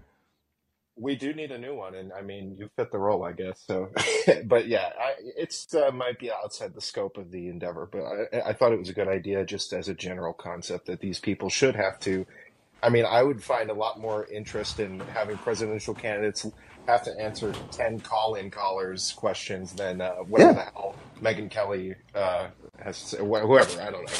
But uh, No, I, I think you know the more scrutiny, the better, obviously, and the more formats, the better. The thing is, though, if you're somebody like a Vivek, clearly part of your philosophy in running is to be as available as possible because obviously he's not like Donald Trump in that he's not ubiquitously known by everyone on, earth. now he's picking up the scraps of Um, so- attention. Yeah, Right. So it's like it's difficult to know how to exert like a leverage on a Trump or somebody to be willing to do more um, types of venues. Although I actually do think Trump would be more amenable than some. Like DeSantis, Oh, he's just in a DeSantis is just in a um, cocoon. I don't know if you saw, but I was in. I mean, I, saw. The, the, the, the, I, I didn't. Uh, I now um, am familiar with the term disimps because they all declared war on me within the past two days. Because I, I don't know, looked at like bills that the guy was signing into law in Israel, but that crossed the line for them. I wonder why. Hmm. All these issues you talked about, and then Israel comes up, and suddenly shit hits the fan. What a surprise! Yeah, exactly. Anyway, Sorry, I, I interrupted your uh, point before. no, I, I'm happy to hear that about Vivek because it's cur- I was curious about it. But uh, the the larger point I was making with the, I wasn't questioning whether you think they're genuine or not, but to say that I do think that they can still call things right, even if they have uh, or, or tend to be more accurate than not. Because uh, your analogy with Anthony Davis sucking or whatever, to me, I think about my relationship with sports. I don't have much of one, but when my team sucks, I start bitching about the players. Yeah, And I, I don't Probably not a great analogy. Prigozhin. If you've seen Prigozhin recently, did you see the video today? Do you pay attention to him at all? Because he made some dramatic statements today. And um, do you know I haven't seen his statements today. I, I'm not like an avid Telegram follower. I feel like I check in every now I and then. I think this is important enough to bring up. Okay, what do you say? He's sta- well, the setting is important. He's standing. Also, the there's a there's a there's a like a um. It seems like he has. I don't know. This is pure speculation. Maybe it's slightly conspiratorial, but the whole intra-governmental uh, conflict that supposedly had broken out between Prigozhin and the Shoigu, and they're, you know, they're always like uh, kneecapping one another, and it's like Game of Thrones. You kind of have to wonder if that was, you know, palace intrigue that was kind of like deliberately cultivated almost as a soap it's operatic ongoing. device. It's I don't know. So if it, if that is the case, I'm sure it's being directed by powers that be in Russia, right? I doubt it's the case, frankly. I don't have any basis for thinking it's the case. It's just a fleeting, groundless thought that occurred to me because it's. Well, he's not your ordinary guy, Yeah. Let's put it. Well, what did way. he say? He was standing in the dark filming a field of maybe four rows, 12 long each, of dead Russian Wagner forces, saying uh, the blood is still fresh. And he basically, in summation, was yelling for the entire video, saying, uh, Shoigu, Gerasimov, you faggots, where's my ammunition? And saying that these people are dying. He called them faggots? Uh, there's a lot of swears Yeah. there, among other things. There's probably like 12 different variations of how to art- express the concept of faggot in Russian. Yeah, well, there is. Yeah, they're very masculine over there. And he also said they go to hair salons. Um, that was in a separate statement. But anyway, he was saying that they're going to like suffer in hell for what's going on, and uh, he's just going off the chain. And, I thought I um, read a while ago, it- like didn't didn't Putin like intervene at one point and convene Yes, like a that was the rumor is that he personally convened them and basically made them get together. And I don't know what the outcome was, but this still.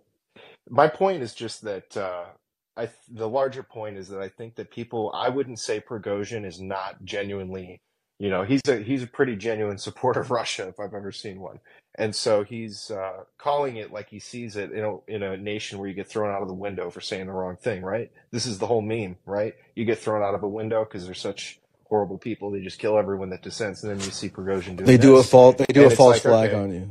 Oh, that was the theme of supposed to be the theme of this uh, column because Yeah, that's what I called in to talk. we're just we're being uh, we're being lectured to just have as our default assumption that it was a false flag and not any kind of actual drone strike on the Kremlin for what factual reason I'm not sure but because we're supposed to know about the 1999 apartment building bombings it, and it didn't hit two feet away from Putin. Apparently, that's the reason. He wasn't standing in the open when it happened. I, mean, I actually do think it's. pl- I, I don't know. The Russia, the Russian Federation was in, in such a mess in 1999, just in terms of its state capacity, that I actually do think it's uh, very plausible that there were at least factions of the intelligence services, FSB or whatever, that did, you know, engage in dodgy uh, activity around those bombings. I, I don't know. It's not like I don't have a conclusive It's certainly understanding, possible. but it's, it's it seems possible to me. But the idea that that should then require us to assume that every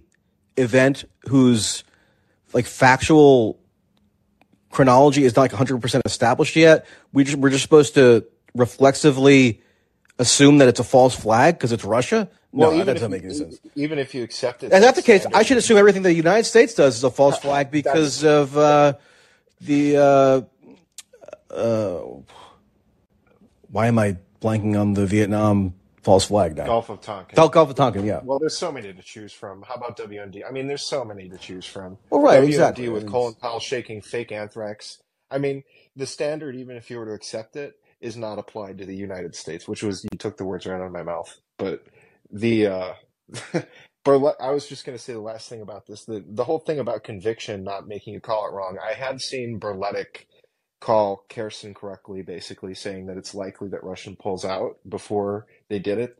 And I saw the Duran, Alexander Mercouris, uh, say that they were likely, Russia was likely to pull out of Izium in Kharkiv, where a lot of pro-Russians were thinking like, how could that happen?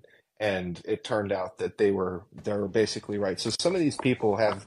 I I just wanted to give you a few examples. so Yeah. that, you know they're not totally. They're not like. No, I got. total I'm not. barbarians. No, and I, I, I know those. I know the Duran guys. I've seen a couple videos of them. I'm not like a regular viewer of any of these people necessarily, but I check in just to get a flavor of the media landscape, so I know enough to have a, some sense of who they are.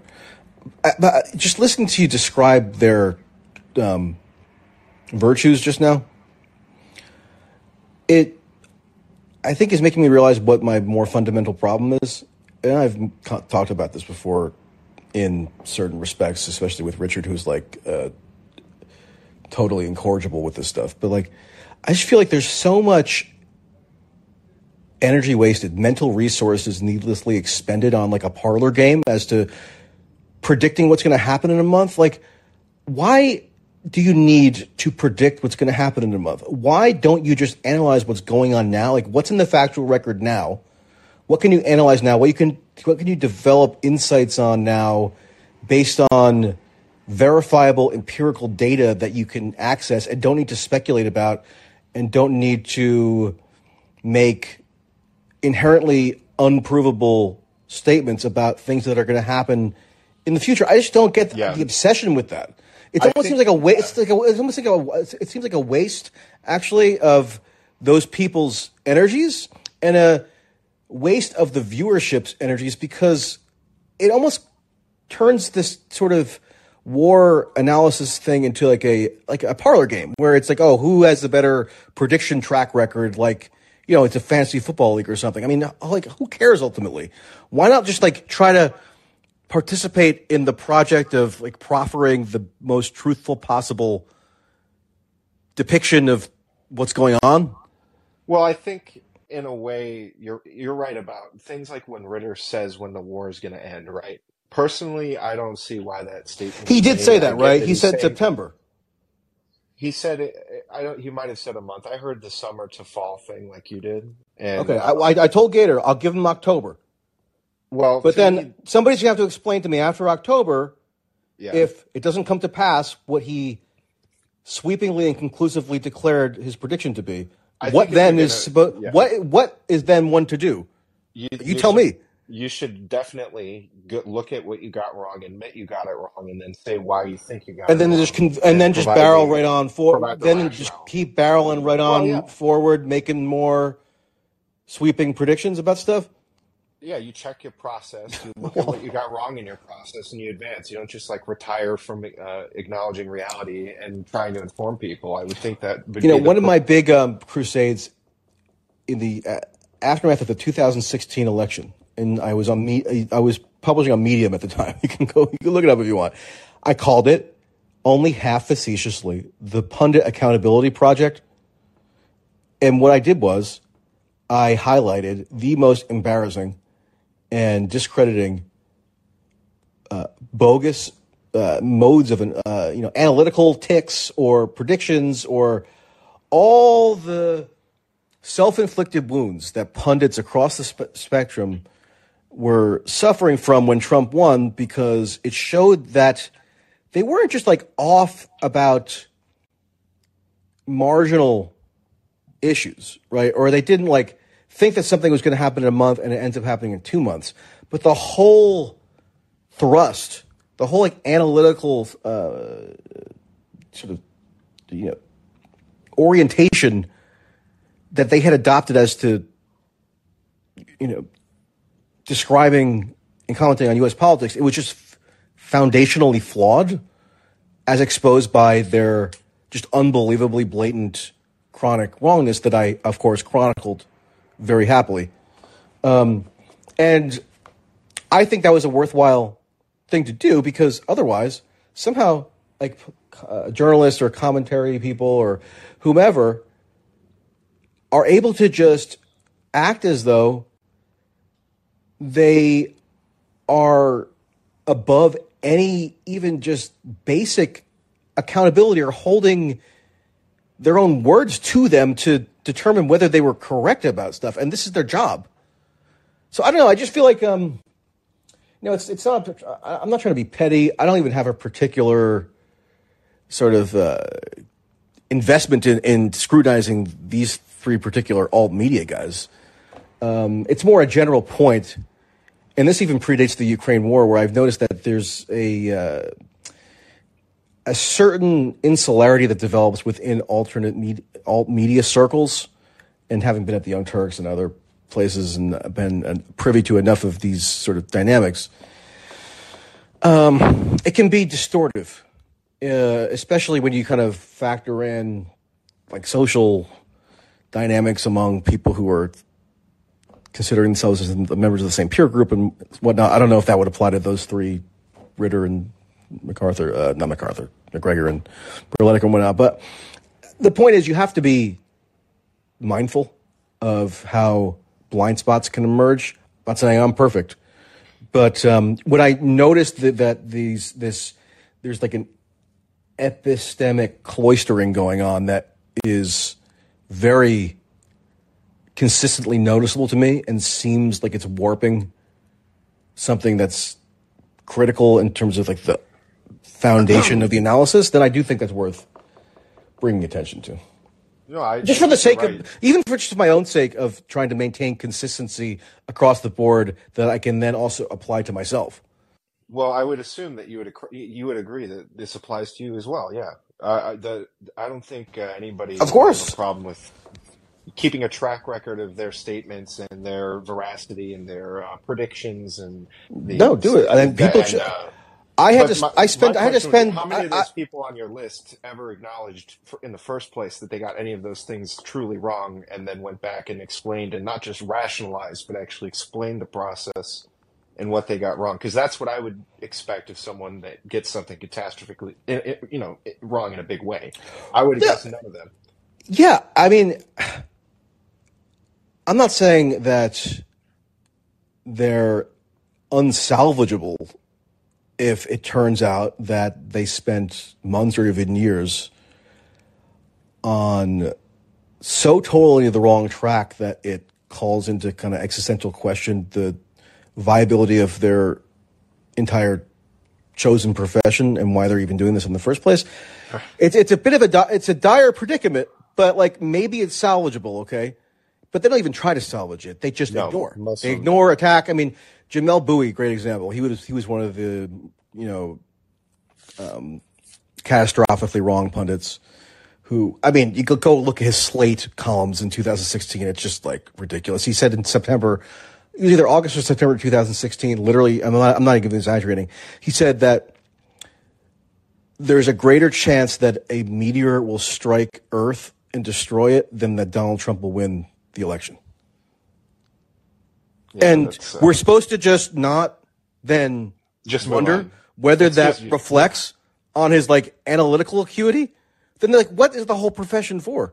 Well, on the other side of it, a lot of people that predicted Trump don't get any credit Uh, people get credit. I mean, I think that's I think that's over. Um, from the mainstream. a lot of people, uh, a lot of people confabulated self-aggrandizing narratives that made to make themselves out to have been these like oracles of political insight. Like if if they like said like once maybe in uh, you know June 2016, Trump might have a chance to win. Like that means that they then predicted. uh, You know, the, the point is Yeah, there was like an incentive to, to kind of exaggerate. Um, I didn't make predictions then either, but I did have like certain heuristics that I laid out as to how I was thinking about that particular race that are on the record that, you know, explain my rationale for why I thought that Trump was being significantly underrated as to his potential for winning both the primaries and then the, the general election. So I, I think I was like, you know, I over I overused this word, but directionally correct. But I also uh, admit that I don't, you know, bind myself to these, I think, sort of kind of superfluous, concrete predictions that kind of veer into this parlor game Yeah. um, and type mentality. But you know, I, I, I, I welcome. That's the th- I, you. Were you listening when I had the call in around the World War II stuff last fall, and I spent like ninety minutes with that psychopath uh, Jonathan Katz, who I was think I listened to it after. Okay, fact, well, okay. But I, I did listen to it. like I'm not obliged to do that. Like I'm not obliged to subject myself to the like hate, like legitimately hateful inquisitions of this like obsessive journo Oh, he's a hit. sleazebag. He's a hit. Um, but I did it anyway because you know what? You know, I've chosen to be in a position where, like, as a job, I get to just talk about interesting stuff on the internet. And so, like, it's a sacrifice I'm willing to make to have, like, a little bit of a testy dialogue with somebody who doesn't like me. Whatever. It's fine because, like, you know, it's a. You know, I want to. Sh- it's like a test of mettle. Like I can take the heat. I'm not gonna. I don't have to get out of the kitchen type thing.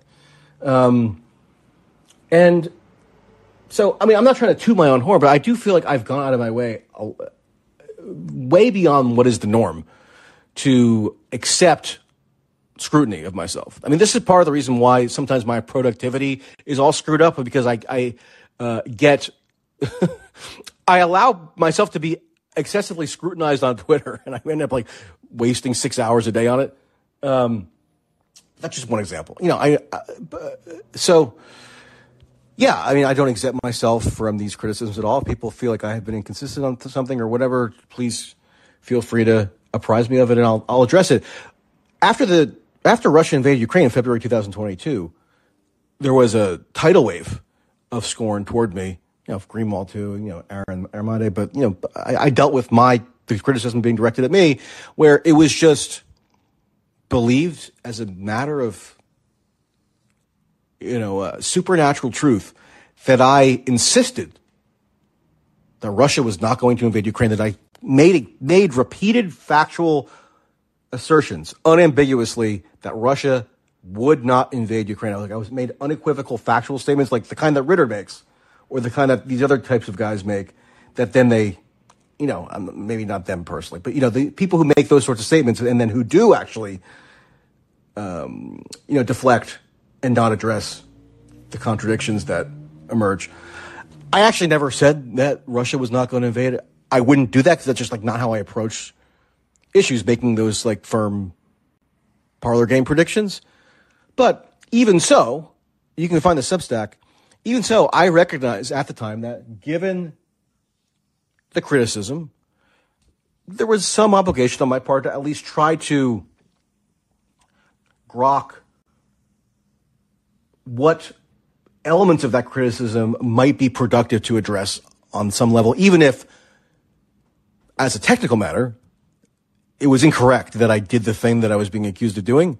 Still, there are maybe um, sort of there's like a, maybe an essence of a criticism that is worth ferreting out and seeing if there's anything worth engaging with on a substantive level. So I did that, and what I came up with is that yeah, I can. I don't think it's unreasonable for somebody who's just kind of like a casual consumer who, who develops like an impressionistic take on me as they're consuming my content on the internet. So they're not they don't spend all day with me. They don't pro, uh, probe my deep interior thoughts. They're developing impressionistic perceptions of me based on snippets that they maybe get, or like maybe they read something here and there. Um, I can't. I couldn't argue that it was wholly unreasonable for them to come away with the assumption that I didn't think Russia was likely to invade Ukraine. well, because uh, you know what, I I featured you know. Uh, in that pre-February period, I was I did a bu- bunch of I did a piece with uh, I interviewed like this Ukraine parliamentarian who was she was criticizing the U.S. for basically fomenting hysteria. I don't know. That felt like something worth pointing out at the time. Um, I still think that whole pre-war period is nowhere near settled in terms of what actually went on there. But you know, you get the point. I, I feel like I, I, I tend to go above and beyond, or at least I consciously strive to go above and beyond in being receptive to criticism. Um, preferably substantive criticism on the internet. It's not always substantive, but even if it's not substantive, you know what? Fine, I can, I can deal with it. And I don't know. I feel like um, I've been on a very narcissistic, self-justifying rant, but there you go. Well, I agree with your point about the social environments, about people protecting uh, people or doing whatever they think they're doing, where they don't allow these criticisms through and they attack people. I really don't find that helpful. And I'm pretty sure I was blocked by Brian Berletic on Twitter for making that point, even Really? addressing him Wait, what? specifically. Why did he block you exactly? I don't know. I mean, I didn't say his name. I just was saying that people. Uh, I mean, this was back in some Twitter spat between you two, and I just made the point in some thread somewhere that you know. Which I didn't initiate. I, I I'm almost positive I wouldn't have initiated that. I was I was roped into the Twitter Spaces, and then you know yeah, I, My- accept, I accepted an invitation to appear on the Twitter Spaces session going on that day, and, and uh, you know it just became clearly it, it it touched a nerve that he was not accustomed to being touched within his yeah. circles. Yeah, and uh, I, I think I was just making the point that the name calling or the kind of uh, characterizing of certain people is interested in one thing or not another. It's just not helpful. And uh, I Yeah, know, I think he was The- wasn't he the- calling me. Um, he was basically suggesting that I was like a dupe of the American uh, the military industrial complex or something. He was suggesting like a cor- like, like a sort of a corruption, as though I was just a, a stooge of like you know the Well, I think he was saying you're like a conduit of their narrative, basically. In a in a sense, might have been his allegation. I, I, I'm not exactly sure because I don't remember, but I do think that uh, people should be able to criticize each other in substantive ways, and there shouldn't be mobs of uh, people around them attacking anyone. I mean, it it, just, it, it just seems like a more productive way. If everyone Don't use the internet, then. I'm a fan of you.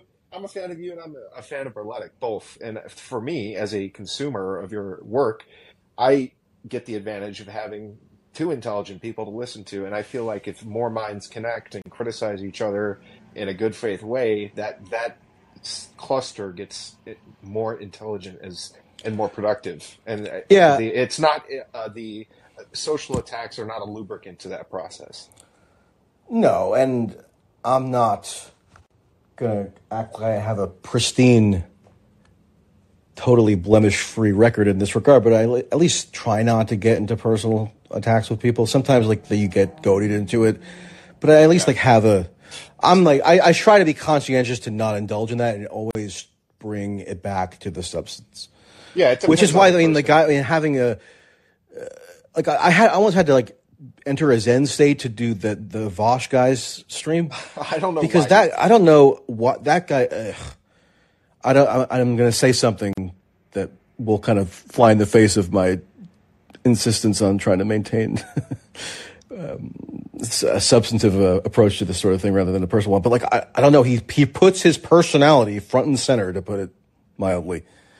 Um, and yeah, that, that was wild. He's a cartoon character on Twitch that plays like a socialist. That's all it is. And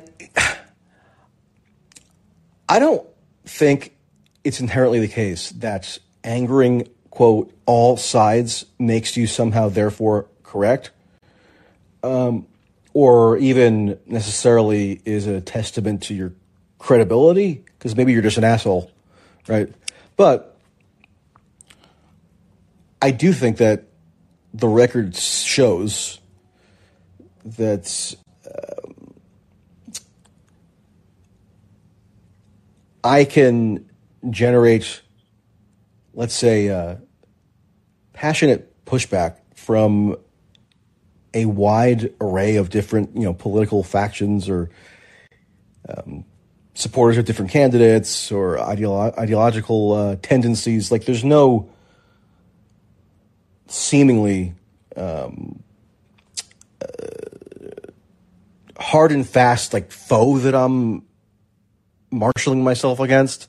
Like I'm not like a Matt Walsh where like every every day, um, you know, just at war with you know gender ideology, and that's like basically my entire identity.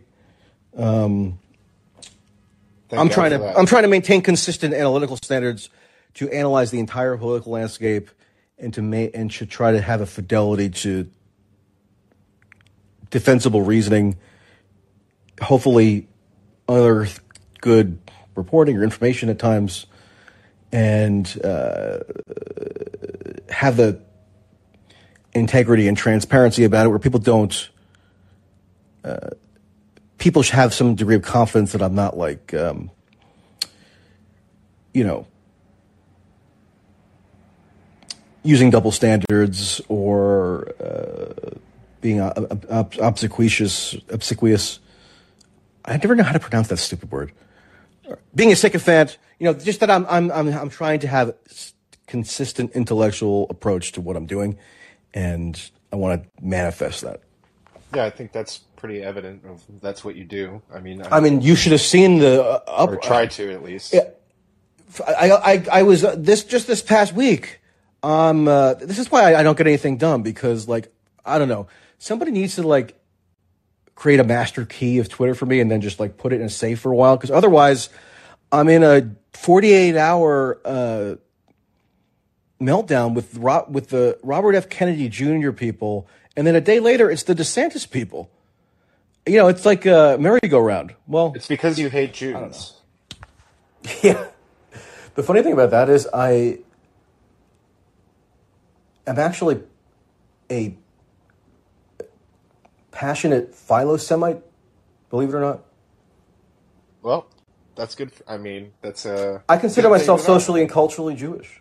Everybody thinks I'm Jewish because of my mannerisms um, and my appearance. just adopted it. okay.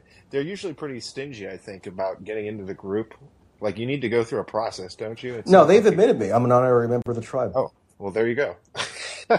Good for you. Yeah. Um, moving on from the Tracy topic for just a second. I know we did. Yeah, why am I? What am I? Why am I? uh, Why am I on the psychologist uh, couch? Well, I mean that might be. Let's talk about you now. out of common. Uh, I'd rather not talk about it, but I would like to talk about just very briefly the Russian uh, thing, the whole point of the false flag you wanted to talk about tonight. Mm-hmm. And um, the, the I, I just was wondering what your reaction overall to the Russian reaction was, or if you paid attention to it, because briefly, I some points I found interesting. Apparently, there's about a ten hour gap between when the event occurred and when it was first reported in Russia. So that is interesting in itself. That there was seems to be an Hmm. Wait, wait. Explain, explain, explain that more. Where, where are you getting that from? You mean that? I heard this from the Duran, and uh, Okay. I was it was just today where I was listening, and they were saying that there was about a ten hour period bef- between apparently when this event was recorded on video to have happened and to when news first broke apparently of it actually. well, it happened in the middle of the night, right? It happened like 2 a.m. Yeah, it could have, but you know, So people were I just think it- asleep. but I think it was uh I don't know how long it was, but it seemed like there to me if the White House got hit with a drone or something, I think that would be breaking news all across media. It would it's not that people like woke up and you know what I mean, it was reported on apparently later. So I So you think it was a false flag? No, I didn't say that. I said that it seems like there I was thought maybe that. I, I wanted to just cut to the chase and see if that's what you were leading up to. no, it's just an interesting fact because if there was a manhunt, which is one of the points they brought up, maybe that explains. There's a lot of possible explanations for why that could be the case, especially maybe- in a country like Russia. Well, yeah. Well, it, well, first of all, Russia is going to have a more managed information environment than Correct. the United States. Yeah, So if they're in damage control mode, maybe they want to yeah, that might indicate manage opposite. what information gets out when, so they're not they're trying to like limit the panic and limit the Correct. whatever. Which to me could indicate. Whereas in the U.S., you couldn't, you just couldn't control that. Right. Well, that and that itself might indicate that it's not a false flag that they operated in that way. Whereas if it was a false flag, perhaps they would have wanted the attention out as soon as possible. Anyway, it's just one point. And then the other thing is, I'm hearing a lot of people that are like Russian podcasters and stuff like that who are very like nonplussed with Putin and the Kremlin Right. in general, basically saying, you know, you, every red line that you've set, they've crossed, and you've done nothing. And so the decision making centers haven't been hit. The bridges are standing. The sewage centers are standing. And Chomsky just got all this shit because he said that the Russians are treating uh, Ukraine better than the U.S. treated Iraq when we invaded. And it seems like that's the Russians certainly believe that because they're sitting around going, "Well, of course you got hit uh, by a drone. Like, what do you expect?" Well, I just And- googled Prigozhin, and one of the things apparently he said today was that these feckless nuclear threats make Russia look like quote clowns. So that seems like a a theme of some of the consternation. Yeah, and so the idea that they needed to do this to build public support for a fucking strike on the decision making centers is hilarious to me because you've got most of the. It's the same thing I said about the sports team. They're sitting there going, "Hey, why aren't you uh, doing the big plays that we had schemed up? You know, we like we had a scheme for the war, right? And we we did the game plan, and we're not doing the big things. Like, why aren't we doing the big? That's the sentiment of the Russians right now. So the, Also- it, it didn't take a drone strike. Also, why? And look, anything's possible. I'm not going to say it, there's zero percent chance that it was a false flag. I don't know. Information could come out. I think it's not particularly likely based on what I've gleaned so far, but you know, you got to allow for that possibility, I guess. But let's say that there was a desire to do a false flag to, you know, galvanize support for the war or to kind of, you know, be a precur- precursor for some sort of larger mobilization or whatever the reasoning. The idea that Putin would choose to basically emasculate himself and in uh, and facilitate a really striking and extreme and maybe even historically unprecedented symbolic blow to his own prestige literally hitting the flag. Well, right. And going after him directly, breaching what was supposed to be the most impenetrable airspace in the entire country, showing that Russia's state capacity clearly is not is not as formidable as they might want to have people believe, and that even the presidential executive office or whatever is vulnerable to attacks. I don't know. It just seems like uh, there must have been other must be other options for a false flag that you can Blow up, Engineer? blow up a car and see if Putin was supposed to be in it. Right. I mean, how hard is that? It, it, it could be in the woods. It doesn't have to be in the Kremlin. Yeah, it's insane. And, I mean, because like, think of think of the psychic blow too, where it's like the the, the image of the red square, the Kremlin. It's the sort of emblem of the Russian nation, really, in, in terms of this the what people associated with in the popular imagination, and if, for for that to that now be tarnished by images of a drone strike happening. I don't know. It just doesn't. That doesn't seem really consistent with what we know of Putin and his uh, sort of uh, commitment to certain a certain image being projected. Not that I can psychoanalyze the guy, but like, you know, he wouldn't want to do something that seems to depreciate the Russian state if he couldn't. If he if he could avoid it. It, I, so to me, this event left me a little confused because I'm not sure if it's Ukraine or if it's. I, I at least think it's the Russians for a lot of the reasons you laid out. I think it's either Ukraine or I don't think this is Russian partisans or any shit like that. I think it's either Ukraine or the CIA. And well, hold on. I that's just my. I'm not saying I know it. I'm just saying I'm confused by this event, and I'm looking at the motives of who who would get what out of this, and I'm not sure what to take away from it. Yeah, Like, I, I know what you're saying. I think, and I, I've only just begun to realize this as well because when I was in D.C. last week, I spoke to there was a one there was a Russian guy in D.C. who was uh, he's, he's cited in the media a lot. The name escapes me now because I cannot keep track of Slavic names for the life of me. But uh, he was a former member of the Duma, and um, he kind of claims to have all kinds of insights into into Ukrainian. He basically defected to Ukraine and was fighting Ukraine and whatever. Um, he insisted to me that, like the for the St. Petersburg bombing, the cafe bombing or assassination, that that was Russian partisans. But the thing is, there's not a strictly a strict demarcation between the categories of Russian partisans and Ukraine, right? Because they're working or in the tandem. or the or the CIA, I might add. Well, yeah, or potentially the CIA, like right, like so it's not not one or the other. Like maybe there is some faction of quote Russian partisans. I wouldn't even put it that way, but like I don't know some, you know, uh, paramilitary group or who knows that are, have some relationship to some faction of the Ukrainian state, and the Ukrainian state's also a mess. So who knows what factions are in consonance with with which with what. Um,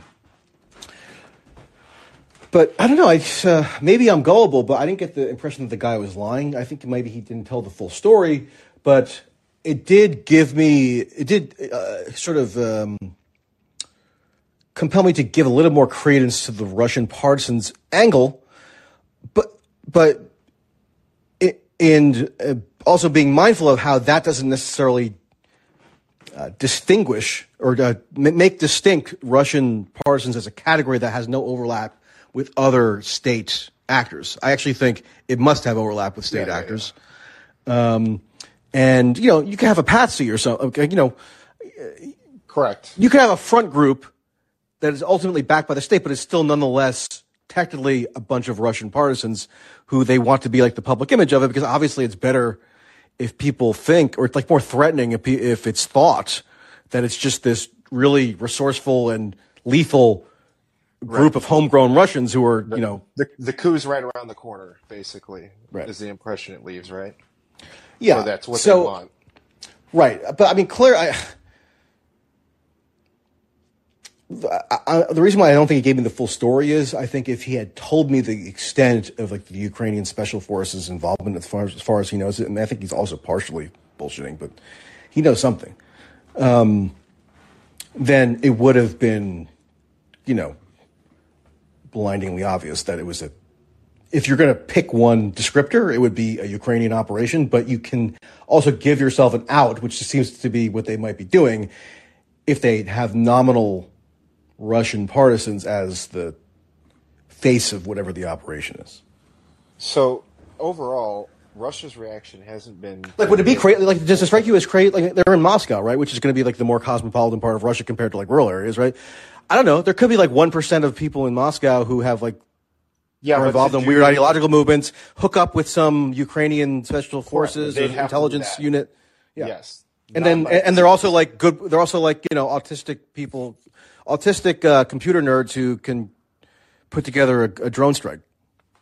Yeah, you would think uh, that's definitely possible, but not alone without without some connection to the, to some state, like you said, which is really the important. No, part. I would I would be incredibly incredulous that any of these operations could be wholly divorced from state So, so actors. we are condoning Russian strikes on Russia. Yes. The, to, the, and the point to me is like, what has Russia done in response? They're not hitting any of the places that Zelensky's supposed to be, and uh, they're not doing like a symmetrical response or whatever. This escalation, they're not doing it, and it, it makes me think, well, okay, they're still not giving Ukraine jets or long range missiles, and they're still not budging on that for whatever reason. But they're allowing strikes in Russia. The whole thing seems a little confused, but to me, I I don't see how this leads to a Ukrainian victory. This is like a. It seems like just a poorly managed dog on a leash that the, it, it keeps getting out, you know, running around the yard and terrorizing neighbors, and the owner's just not doing anything about it and saying, well, you know, this is just how it is. And it, it but how does that lead to Ukrainian victory? It just leads to more desperation. And you know, well, you got to realize. Hold on, you got to realize. And actually, I'll uh, this this is part of the uh, article I'm writing, but there was this conglomeration of U- these Ukrainian civil society groups, which the U.S. you know funds through different instruments, who put out an open letter. I think it was in March, basically calling on the U.S. Uh, in terms of Congress and everybody the world over, but it was sort of directed at the U.S. to endorse as the only true means by which victory can be secured for Ukraine is to impose regime change in Russia. Yeah. So um, and, and and and these are and this is the this is the mainstream of the main. These are not fr- you know these are mainstream representatives of quote Ukraine civil society, and those are the people who are basically running the show in the country. Very you know uh, interconnected with the government. You know they come back and forth. It's like a revolving door type thing. Defense sector also funded. You know it's a whole sort of web of you know, but goal, yeah, right? and and and so um, when you say you don't know how it would lead to a Ukrainian victory, you, you got to understand they don't think that victory. You know, the, you might listen to like a pundit somewhere saying, "Oh, it's got to be the ninety-one lines restored." Um, no, they they think that's only forestalling the problem for them, and it's got to have. They have to uproot the Russian imperial aggression right. at the as uh, you know at the foundation as they see it. And, and, that's a, that's a true belief, and, and and and it's not as though there's like a there's not they don't have like a, there's not like an executable plan to like forcibly bring that about at this very moment, but it almost no. doesn't really matter because like there wasn't an executable plan in Vietnam, right? I mean, they're they're in, if you're ineluctably heading in one in the direction of only uh, the only conceivable objective, then even if you can't say how you're going to get from point A to point B, you're still heading in the direction of point A, point B, right? But and so I think that's, that's a way of putting it. It's, so it's a lot of so it's it's it's your confusion. I think is emblematic of the confusion of the strategy, which is why it's just kind of a it's just like steering a vessel in one direction, pointing at the island you're heading toward, and hoping you'll you'll get there at some point. Yeah, but it's it's it's to say that it's necessary to get rid of Putin, whether that's that's what through, they think. Yeah, to, I know that. I'm saying that that's that even if it's killing him, disposing him, however, whatever, that can't be. It's necessary to win the war. It's part of it, but it's not sufficient to win the war. So what if Putin dies? And let's just say Prigozhin retires from PMC Wagner. I'm making this all up, and he becomes president in an emergency election. And now now we're back to square one. Like you have to get them out of the country. Well, you know? is this like not a thing that exists? Like, oh, so if they take out Putin, but the Russians are still in the country, that's a win. They said they want to go to the, they want to retake Crimea. So well, here's you can't the, just sit here saying, "Well, we're going to kill Putin," and that's the victory condition. Well, that, that's insane. Well, here's the thing, and this is part of what I was observing in D.C. last week there's there's a debate. Of course, it's you know the U.S. think tanks are hosting these debates because why would that not be the venue? Um, there's total unanimity as to the utter necessity of, of course, achieving military victory in Ukraine, overthrowing Putin and the senior Russian leadership. But the debate between the two the different sides around how to uh, bring about this sort of ultimate Russia extirpating victory is to what extent do you uh, basically just remove the personnel who are in power now and put in better personnel? That's associated. That's the view associated with like Navalny. Navalny is not advocating for a total dissolution of the Russian Federation as a state entity. Um, However, there are others who are trying to now mainstream this idea that there should be external um, encouragement of individual Russian uh, no, constituent states of the Russian Federation. So like uh, Dargarstan, Tartarstan, these other, you know, aspiring statelets potentially that people, most people don't even know exist and aren't even really cohesive political entities. So it's like it's a ridiculously far fetched idea. But what they want to do is devise a strategy to dissolve the Russian Federation itself, so that the government, the governmental structure that underpins a Putin or whatever, you couldn't just put somebody else in there. And um, So you know, uh, collapse of the and like uh, and like even Gary Kasparov, right? Gary Kasparov. is part of this, right? Well, yeah, he's probably more of a even a moderate, believe it or not. And that guy's hardcore on this. And his his view, and also uh, Khodorkovsky, the exiled uh, oligarch, their view is um, we can't have a czar anymore, and this, uh, so we have to get over this idea of valorizing the good czar. So forget the nostalgia for Gorbachev. It's gotta you have to uproot the system itself because until you sort of again extirpate Ru- the Russian imperial instinct um, by by terminating its manifestation in terms of its current state uh, existence, then it's going to continue to be this menace. And so the idea now is to um, it's to it's to force uh, Russia to become a smaller Russia Russia as such. So like the ethnic Russian population around Moscow, whatever, to become a a, um, a, a smaller, constrained Russian uh, nation state, and the Russian Federation is gone. I mean, look, I mean, it's like it's, it's crazy. It, it's it it's it's, it's long term. It's crazy, Yeah. but like that's what they're pursuing. Okay, but that, fine. Let them th- have fun, guys. Because meanwhile, there are Ukrainian men dying in the trenches every day, every day, and so they expect the Ukrainian military to go on a counteroffensive. That I'm hearing more and more Ukrainians, ex-military generals, say that we're not ready for this. Blah blah blah.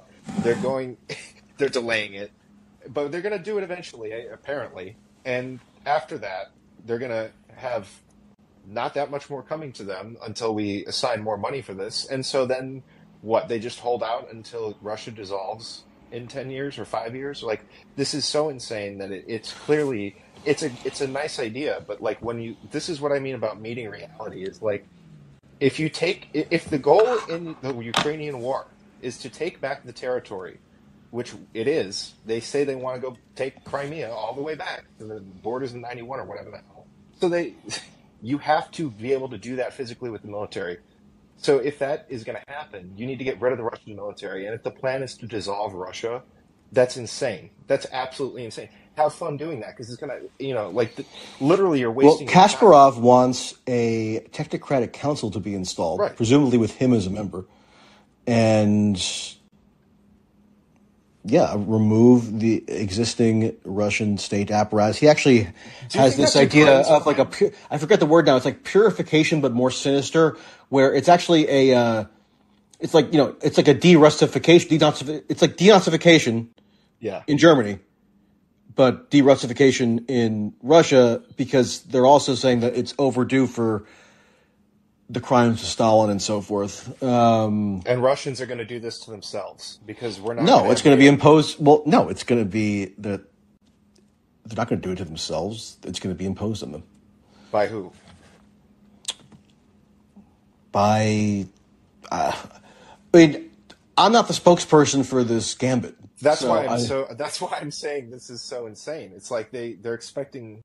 Well, I mean, the, the so I mean, how did the Soviet Union dissolve? Right? Obviously, it was it was it dissolved. It dissolved formally when they literally forged an agreement to dissolve the Soviet Union in uh, Minsk.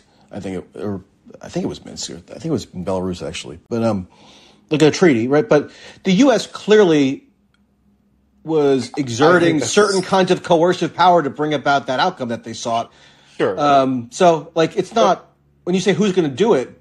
Well, I mean, there are there's a whole spectrum of ways in which pressure can be imparted But the to try to engineer a certain outcome. The Russian people had to go along with it. The Russian leadership had to go along with it to some With the degree. dissolution, no, they did. What? The Soviet, the dissolution of the Soviet Union. A lot of people didn't. No, uh, that, I, I- mean, actually, you should look into Soviet- The, who, a lot of people did. Not, a lot of ordinary Russians were deep, Okay. were, were, No, you know, no. violently opposed to dissolving the Soviet Union. They kind of did it as a cabal in the dead of night. that that that was not right to say the people. I'm saying the leadership. They would the, the enforcement mechanism came from the top, correct? Of Russia, they didn't have Yes. a military coming in, so that's what it would take. Is what I'm saying. They'd have to have Russia do it to themselves again, in the same kind of style you're saying. And Well, they- they did- have to well- do it in the middle of a war on their border, where that would be a, a total defeat. I mean, that would be like Weimar Germany levels of defeat, like complete ruin. That would be worse than the fall of the Soviet Union because at least they retained some kind of autonomy in some degree. Th- this is like this would be so dramatic that it would be a literal outside rule imposed on all of Russia while they fight this war. I just don't see it happening.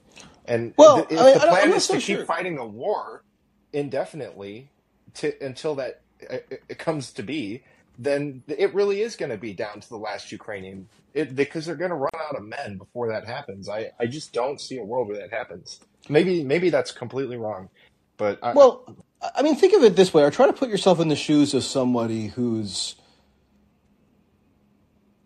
conception of what was possible in the world never included the faintest notion that the Soviet Union could cease to exist. Like it was never something that there was even. It's like uh, a fish thinking that water wouldn't exist, right? Um, and think of then the Soviet Union ceasing to exist, and it actually the dis- dissolution actually being substantially more peaceable than the worst case scenario would have been. I don't know that I would be overconfident about presuming that it has to be this like ultimately ultimate ultimately catastrophic scenario for like the Russian Federation to dissolve. And the Russian Federation's only been around since '91. Um, I'm and to be clear, as I'm sure you, I don't have to explain to you, I'm not advocating for this. I'm trying to get inside the heads of like the people who are comprising the client state that is supposedly calling the shots strategically now, and who whose interests are being increasingly supported through a, a battery of different policy measures.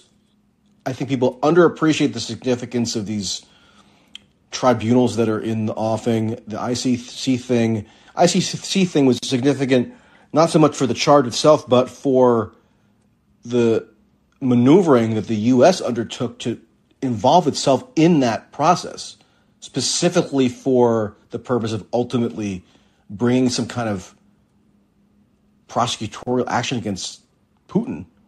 Um, I think you know that's a that wasn't just symbolic. I don't think. Otherwise, think why? it's- Otherwise, why would they? uh, Why would they be en- engaged in all these intensive legislative and administrative machinations to allow for the Justice Department and the State Department and other entities to interface at different levels with these international arrangements? I mean, Oh, I don't think it's symbolic. when people say they want, when, when, when like, we listen to a, a uh, listen to somebody from the Baltic states or somebody from Poland or even somebody from Finland, you know, talk about the utter, uh, utter necessity and utter uncompromising necessity of a new instantiation of a Nuremberg tribunal, they're not kidding around. They're pursuing that. Like it's not figurative language.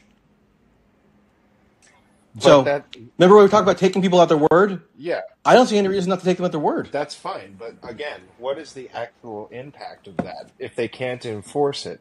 And that what I it's not that it has no impact. It's not that it's just words. Then I agree, it's not totally symbolic. I think it's cleaving the world. I think this this war is cleaving the world into a Western and a rest of the world perspective, and it's back to the, a, a Cold War. We're in a new Cold War where it may be a hot war with China, but this is clearly two blocks in the East that are going to be pitted against the West, and everybody's going to have to choose a side again and get get in line, and that's what's happening right now. And that's why there's interfacing with legal systems, and that's why there's sanctions, and that's why there's suppression of media, and that's why there's all this stuff going on. It's because we're cleaving the world into two, whether that's the intended consequence or not. That's the actual effect when you have to, uh, you know, when you're, when you're doing these things, that's the actual effect. Because you, you can say it's not the goal or whatever, but look at the mechanisms that are going into effect, and that's what's happening. So that's it's not symbolic. Here, here's how my perspective on this could be countered or shown to be deficient or flawed in some fashion. Show me any evidence anywhere that the sort of leviathan of the American state, which obviously also includes its sphere of influence via NATO, via these other you know legal formations, EU, and so forth. But it's all you know, it all revolves around the U.S.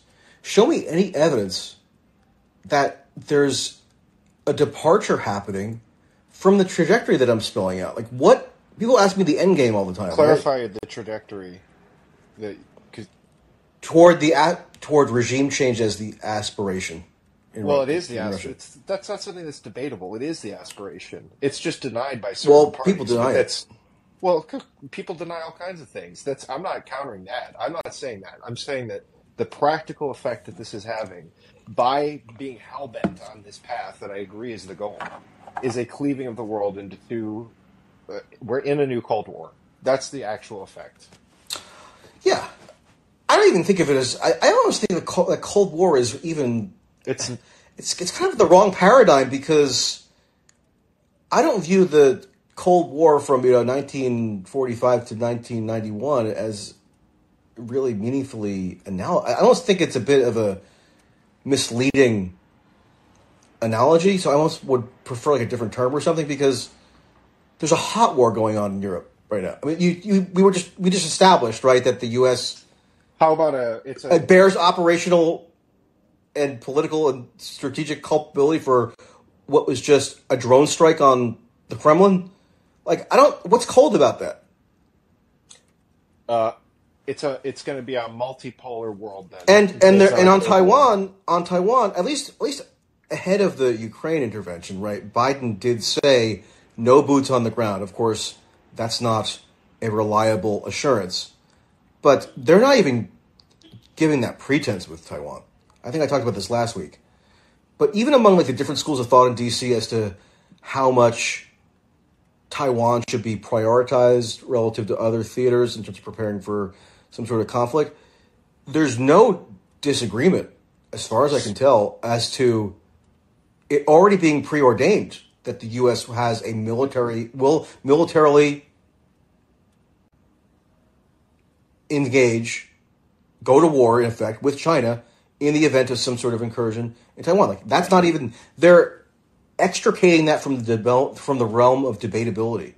So it, it, it's more like decisively, it's like a more decisive commitment than was expressed in the run up to this Ukraine war. And the, the, the commitment to Ukraine is pretty robust. So, So we're but we're not at war with China, and we're not at war with Russia. I think we No. can safely say that, and yet we're not at Cold War somehow because it's also hot in the sense that the Kremlin has just been targeted. So what is the term then? Because if we were at war, we would know it. And I, I'll tell you this right now: if, if we go to war with China, I'm not going to be on talking. So I don't know if we if we are, if we were at war, would we know it? I mean, this has been a debate throughout the ages in terms of like historiography, but you know, So, uh, the, be- the, the, the, I, I, the U.S. was effectively at war in World War II well before the official declaration of war, because there's all these precursors, phases of warfare that aren't as front and center in the public consciousness. right. I don't know. I think I think there's there's clearly interstate warfare of a kind happening. Now, do you want to put that as we're at war? I don't know. That may be over dramatic, but I also am not sure that to say flatly we're not at war is accurate either. We're not in a conventional military conflict no, yet, right. but that's about as specific as you can get. I mean, when people think, "Are you at war?" I think they get a different picture. But there there is an escalation here that does involve military combat, so it's it's rather confusing Yeah. in the sense that there's no real. By the way, didn't Russia down a didn't Russia down a U.S. drone in the Black Sea? I mean, there's like enough even kinetic stuff going on that would seem to like cross a certain threshold where it couldn't just be seen as strictly cold. I think the appropriate term is controlled chaos, and you know, everyone can debate Yeah. about how controlled it is, right? And No, I think that's right. That's that might be a good way of putting it. But the the problem is that doesn't actually describe a state of relations. Like with the, I don't know there, if there is a geopolitical term for this, but there to me the end result of what's going on as a whole with U.S. foreign politics, uh, geopolitics right now, is a cleaving of the world based on this Ukraine-Russia war and tying in China for other reasons.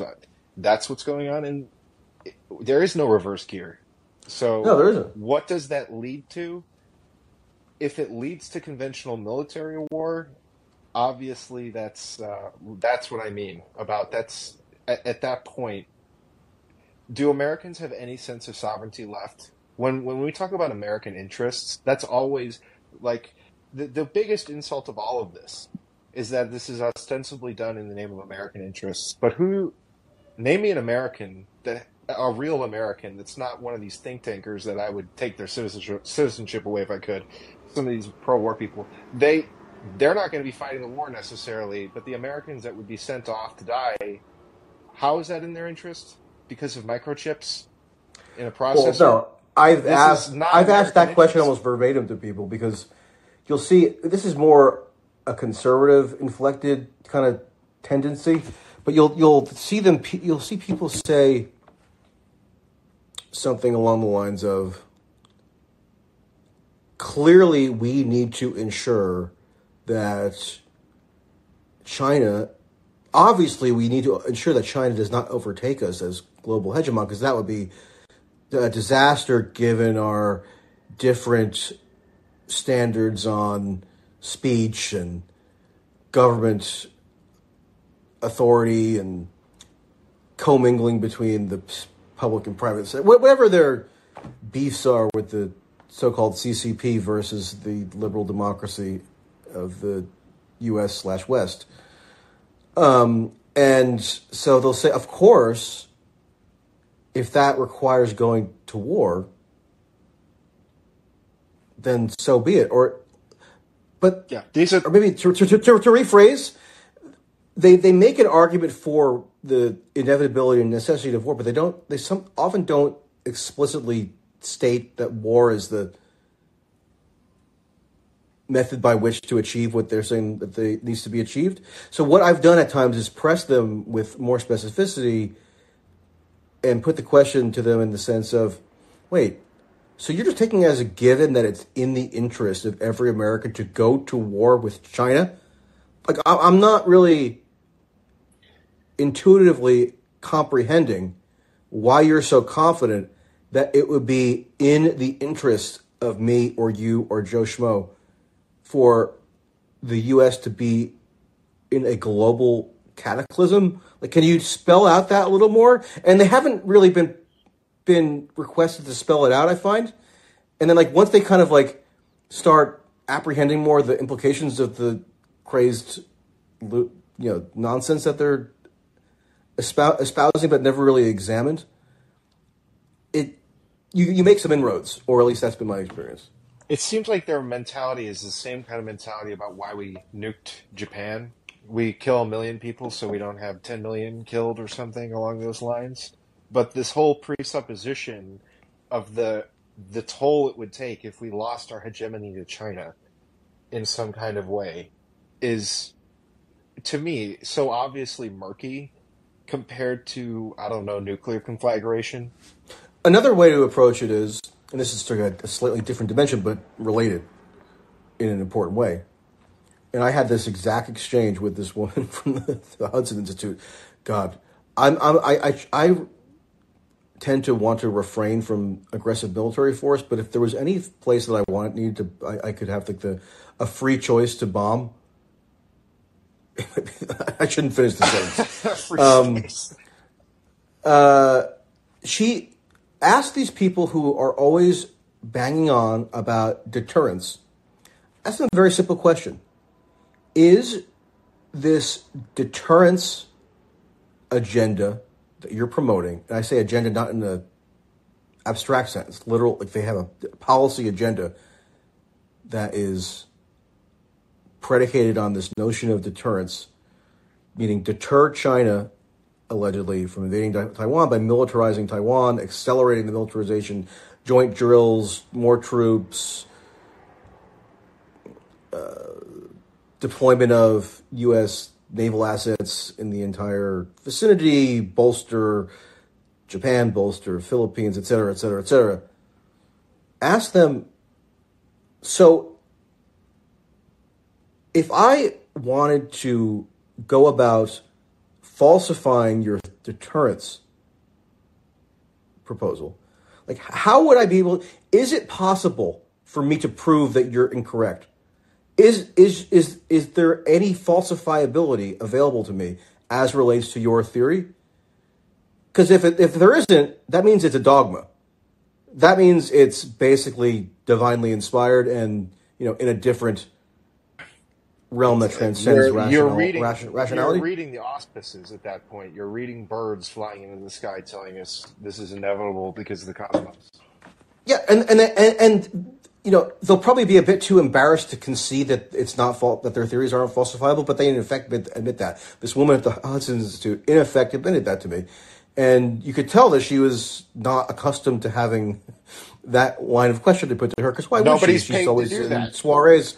Yeah, she's always in soirees with other quote security studies professionals, which is like the, another bullshit. Uh, I mean, Yeah, with Malcolm Nance. it's, ama- it's amazing the, the it's amazing the the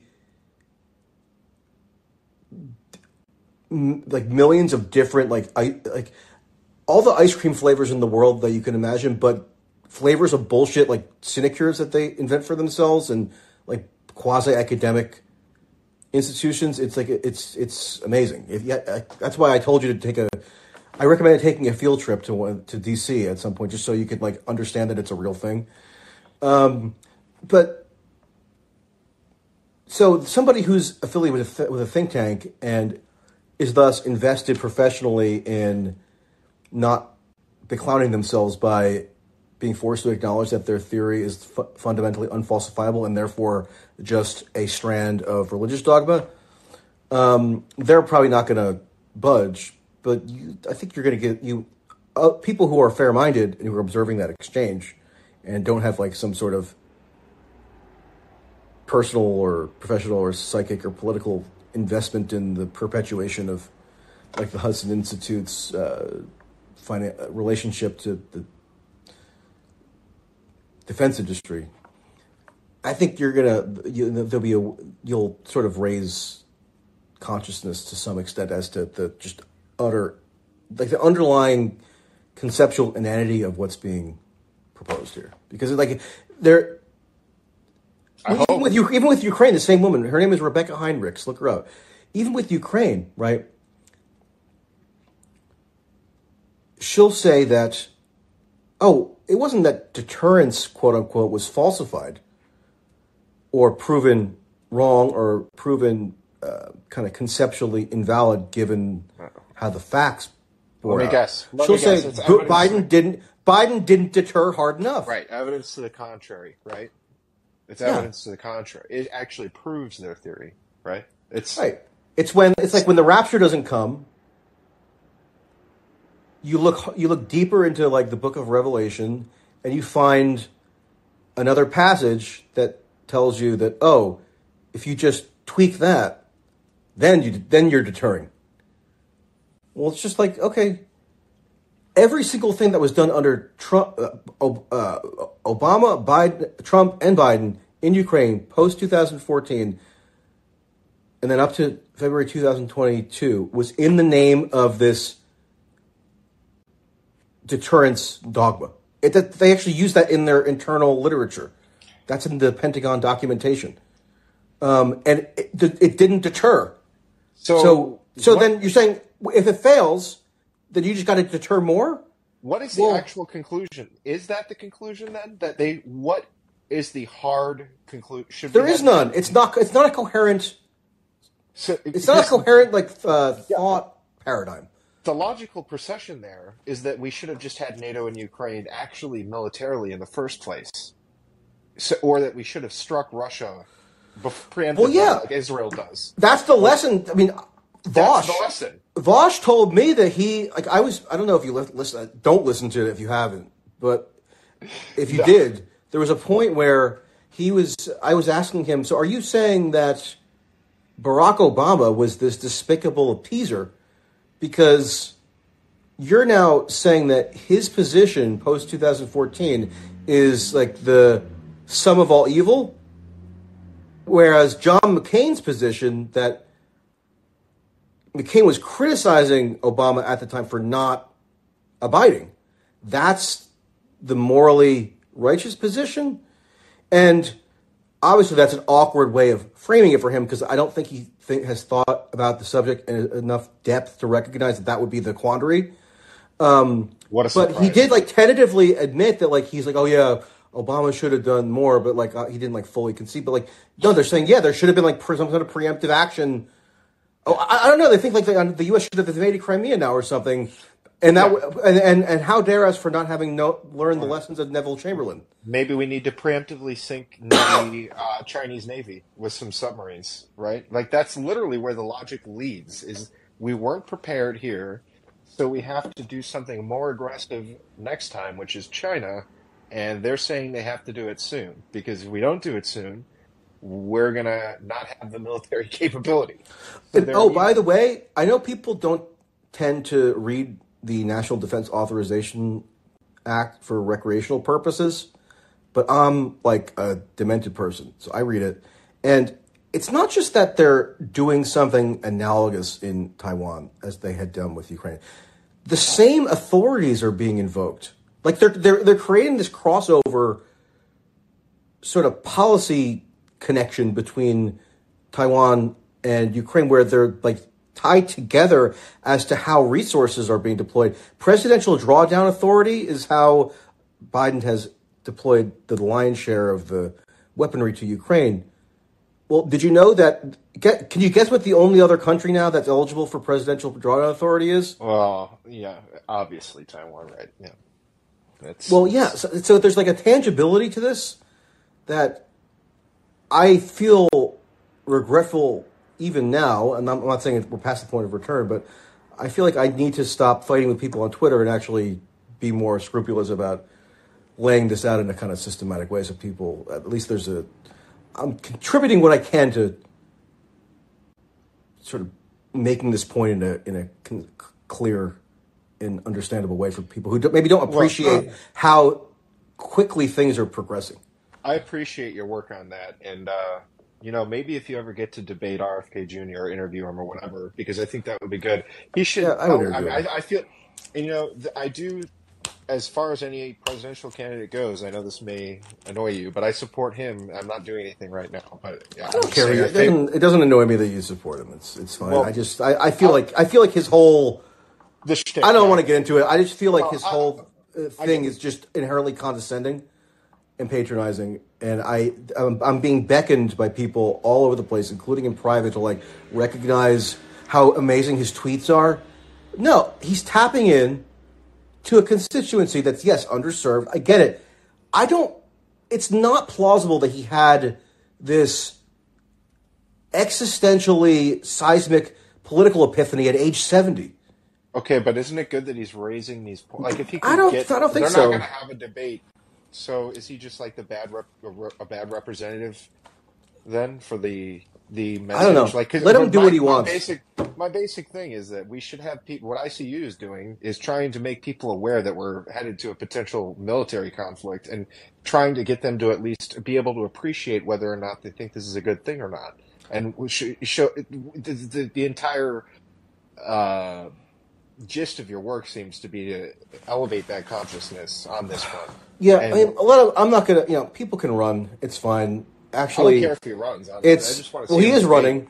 He is I- running, wanna see him and what he debate. what he shows and what Vivek shows, and even what, what what like the 25 people who ran in the Democratic primaries in 2020 show, is that it really makes a lot of sense from just a self-interested standpoint for people who are like at all like politically entrepreneurial to just you know run for president come what may because like there's hardly any downside.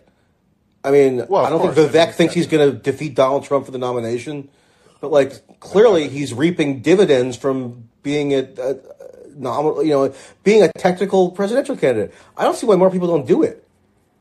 well, Um, I'm sure that it will be. I think they will as time goes on. I, I just. But the thing is, like with Harvard, I, I, I don't, I, I don't want to get derailed on this. Well, maybe we can have a different discussion, uh, another discussion about it. But like, I, look at his 2018 book, if you ever get a chance. I haven't read the whole thing. I've read the pertinent sections.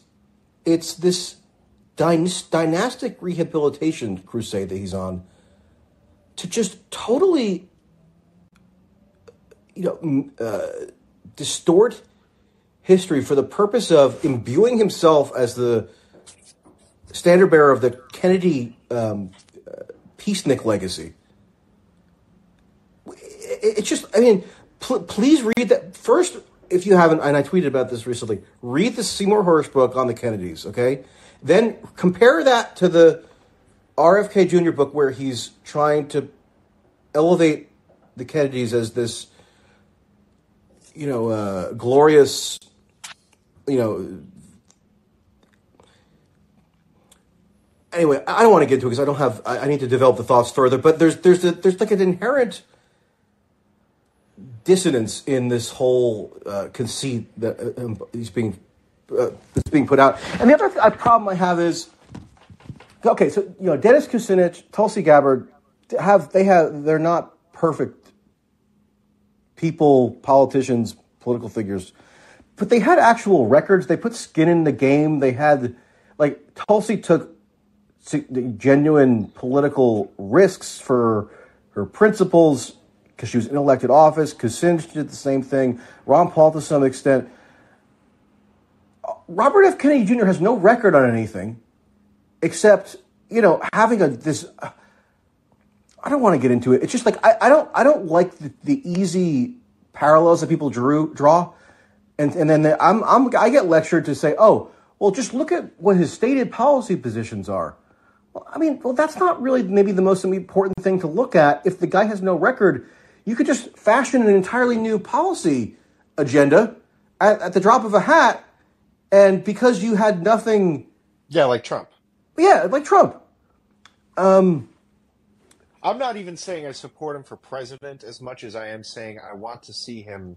And I know this isn't going to happen, and but I would like to see him somehow debate or get into the media space of the Democrats and bring up these points because that's Like imagine being lectured in 2016 to like sit down and read whatever like the policy statements were on Donald Trump's website. Like what a useless exercise. Like that's not Right. what you needed to do to like get any kind of useful understanding of what his political significance was. No, and I don't think I don't think RFK's got any chance of being the nominee. That's not possible. I don't think. And it, even if he was, he, the whole thing is that I don't even care about thinking what he would do as president or what he would do in a, opposition to his stated policies because he's literally only useful to me as a, in my perspective, as a media tool, whereas. Or, or like a cultural tool, whereas Tulsi Gabbard, I really actually would have liked to see as president, personally. And that that's the difference to me. And the, what it speaks to in terms of his popularity is in a way like with Trump where he's just kind of representing like you said this underserved constituency. And uh, no one's going to say anything like this about uh, Ukraine in the democratic sphere. And you know they they're going to just spend all the time saying he's not a real Kennedy you know he's not a real democrat but he's not running in the republican primary you know what i mean he's going to be Not in a real Kennedy. sphere well, they're saying, you know, because his family doesn't support him. He's not like he, they're basically saying that they believe in that. Right, and this is this is also what annoys me. not part of it. This is what also annoys me. Part of the whole logic that he's presenting for why he's running is as a standard bearer of the Kennedy dynasty. It is. He makes it part of the whole deal, and how could he not? No one would know who the, he was if not for his of course. lineage. He, he can't control the circumstances of your, of your birth, but that's just who he is. Well, he's not. And so now, and now, now we're being uh, sort of en- ensconced into this like ridiculous dynastic familial drama where that got kind of weirdly revitalized by people who like I don't have this online conspiracy understanding of the of John F. Kennedy. I mean, I know that he was assassinated. Okay, like don't have to remind me of that. But like, I don't know. I he, he there's this weird like mythical thing that is just facile that I feel like RFK Jr. then tries to uh, tap into, and I don't know. I, I also think that there's like weird crossover with the Q people thinking John, John F. Kennedy Jr. was alive. I mean, I'm not saying that that's the main facet of the campaign, but like there's this weird cultish sort of mysticism going on that I can't quite put my finger on, and it's like a neo dynastic reverence thing, and it's just it rubs me the wrong way. Yeah. this is what I have did, to say. Did you listen to his announcement speech? Because I got a vibe a little bit like that, where it was very optimistic in his like his sense of like how we're going to revitalize the country away from partisanship, and he was, you know, it even kind of. I, I didn't believe it, but it wooed me a little. Like I could feel the emotional strings being pulled, even though cognitively I know it's bullshit. yeah, And it's I mean, like Tulsi would Tulsi would talk about that kind of stuff. yeah. Kucinich even does it. Obama does it. John McCain does it. Actually, every politician does it. But because you know it's a nice legacy. thought to think that we can get beyond our Right. partisan differences and, and you know unite around a shared American value. I mean, you know, it's just a general sort of appeal to common humanity. That how could you really ob- object Yeah. to? I don't- My- My thing is, people people say, "Oh, he's bringing so much to the table." I don't know. It didn't take me long to put together a thread that people melted down over, where I just resurfaced some stuff that he did like between 2018 and 2020, like not ancient Right. history, where he's writing op-eds saying Donald Trump has forfeited America's standing in the world by kowtowing to authoritarian tyrants such as China, Russia, and North Korea, and we got to get back to the days of my my dear old uh, uncle Jack when America was respected around the world because we have to make sure we promote democracy all over the place. That's what he said Yeah, in an op-ed in 2018. So, like, how, you know, is that you know, so? It, it's not I'm, I, like I didn't sift through his high school term papers. Right. No, it shows to me that he was speaking the party line at that point for sure. And what? And, mean, that's and not deniable. ought that I, I feel like that's more fruitful of a thing to make extrapolations from than him algorithmically tailoring his tweets to what he knows is going to, you know, Right. Take you're off. yeah, if you're talking about what he would do if he got in power, I agree. don't. I mean, that's not even really what I'm thinking about because it's almost irre- it's irrelevant at this Are point. just- his effect on the discourse then? Is just to him as a political what, what is it what is he doing at the moment that's what i'm looking at like uh, you know, Well, I don't know. Yeah, it's his motive. and, and i mean american presidential cycles are so ridiculously protracted anyway that like thinking of campaign developments in terms of like what are they going to do like exclusively in terms of like what would they do in two years if they actually occupy the presidency it's like you know eh, it's premature like there's a whole there are all of these phases of how to i don't know i don't know what i'm saying anymore i, I actually uh, i gotta go now I, yeah, I spoke to you for a demented. no, no, it was, per- it was good. Uh, I, actually, uh, Mo, I do want to say hello to Mauricio. Uh, Yeah. Let me because, Or because I know. Yeah. All right. Thanks. Andrew. Hey, uh, Mauricio, if you're there, sorry to leave you waiting for so long. No, I didn't even know I was on. Oh, oh, you weren't looking to call. Okay, no problem. No, no, that's fine. I mean, this is kind of cool. I was talking. No I was- pressure. You don't have to talk to me. I, I wouldn't appreciate being coerced into talking to myself. So. no, I mean, there was so much I actually wanted to say, but I think I'm Okay. kind of stunned. But you know, I just do want to point out one aspect about an earlier conversation. You had talked about the Cold War, Mm-hmm.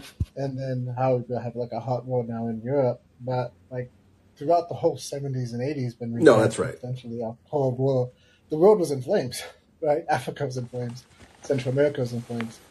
Uh, you know, Latin America as well. And uh, it's we were kind of not affected by that Cold War, but like half of the world is. And now it just Right. seems like in this new iteration of this Cold War 2.0, that war that the rest of the world felt is actually getting closer to home. And so it's something to be thinking about. Yeah, I, I, guess you know my the reason why I was kind of searching for some other term that could best encapsulate whatever this current conflict is versus what we think of as the Cold War is that it does strike me as there being significantly more direct state on state uh, warfare between No, the totally. two nuclear powers than there had the been between the U.S. and the Soviet Union. Obviously, there was violence everywhere and proxy battles and so forth, but there's like a particularly acute confrontation going on right now that would not have been recognizable as a feasible possibility during the, you know, the traditional Cold War that we think of. Exactly. I mean, I remember I was in an international relations class, um, and I'm having this discussion with the professor, and I was kind of arguing that point is like, hey, you know, this Cold War, it's actually pretty bad for the rest of the world. And then the professor had stated at the time, I didn't really agree with it then, but now I'm starting to really give it consideration. He's like, yeah, that's bad, right? For these third world proxies, all these proxies wars in the third world, it's bad for the people there. But if the two big superpowers get in a hot conflict, then that's bad for the rest of the world. And I always thought that was kind of like, you know, elitist and one sided. Was this recent? But like, uh, no, this was like in the early 2000s. Oh, okay, got it. Yeah, I, I would. Yeah, Yeah. okay. Yeah, so just learning about geopolitics and uh, the Cold War time. So it was like now I understand how that. It's kind of like Mearsheimer, you know. Like I during that period, I hated the realists. I always because they're the ones who were always justifying like the uh, dirty wars in uh, Nicaragua and El Salvador. Yeah, and, Kissinger. Uh, the whole yeah, Kissinger. and, Like to me, those were the realists. But so now to find myself that I was Mearsheimer to- justifying like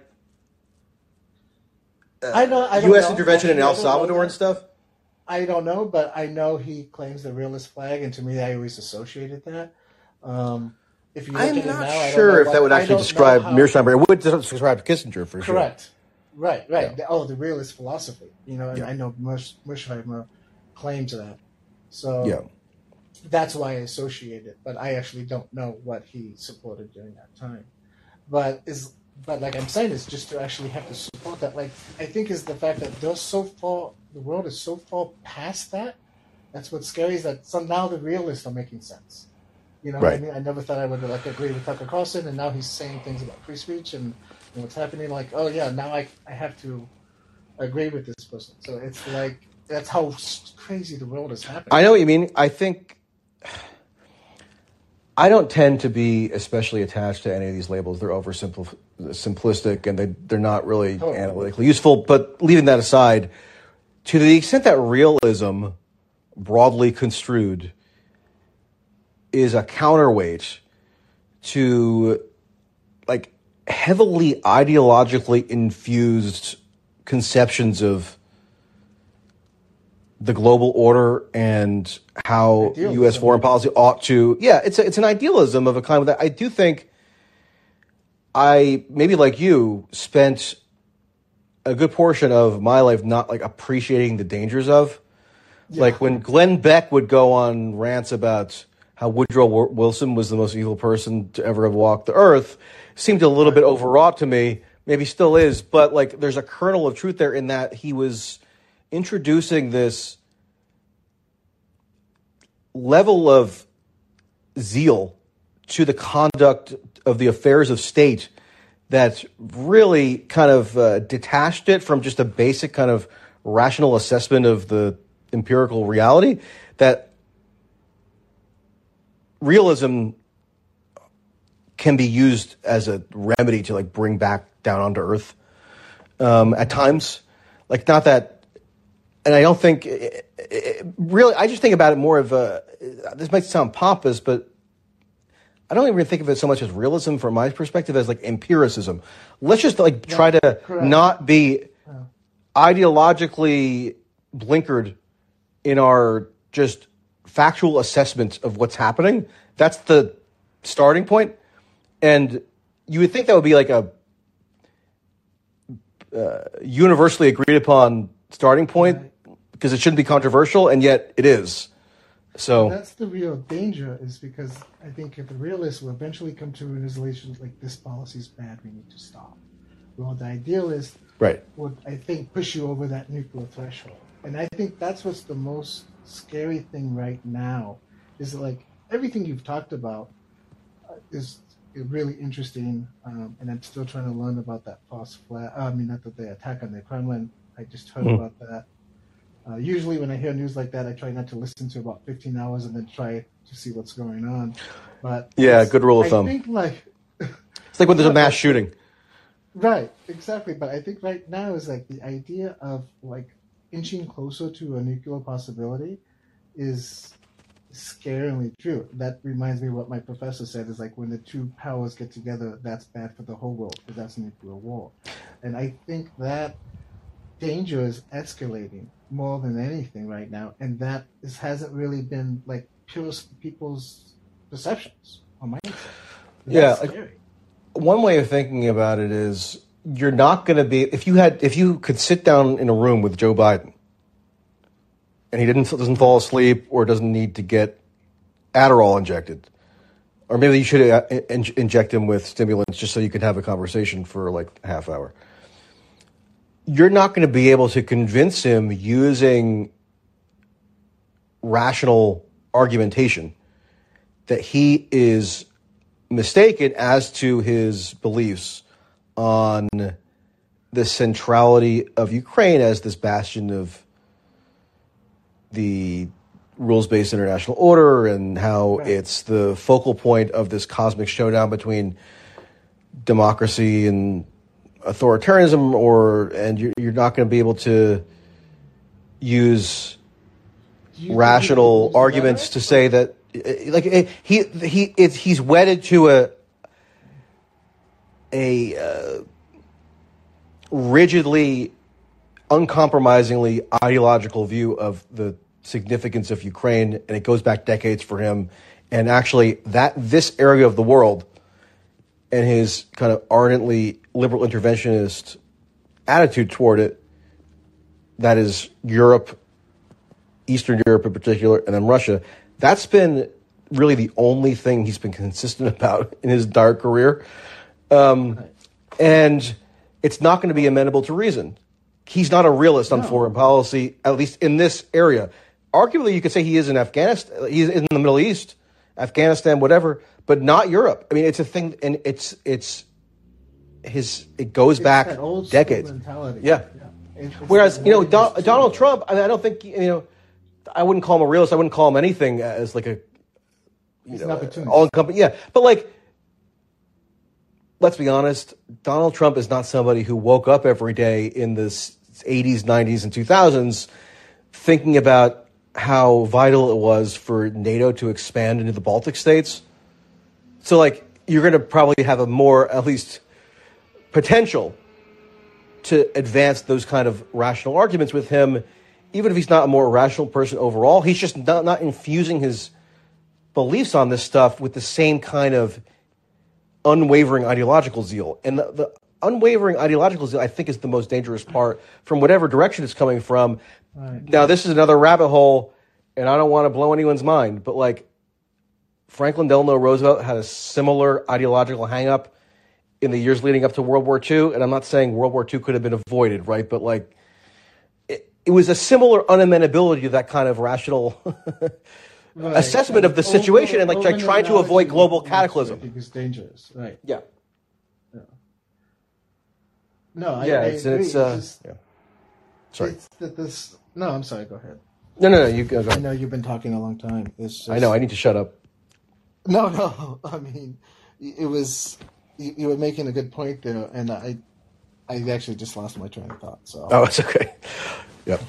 All right. Well, uh, Mauricio, I've been uh, going for about three hours here, which is another act of lunacy on my part. But I appreciate you sticking around, and even if you didn't intend to chat with me, I'm glad to. Uh, no, I really connect. enjoyed it. Thank you.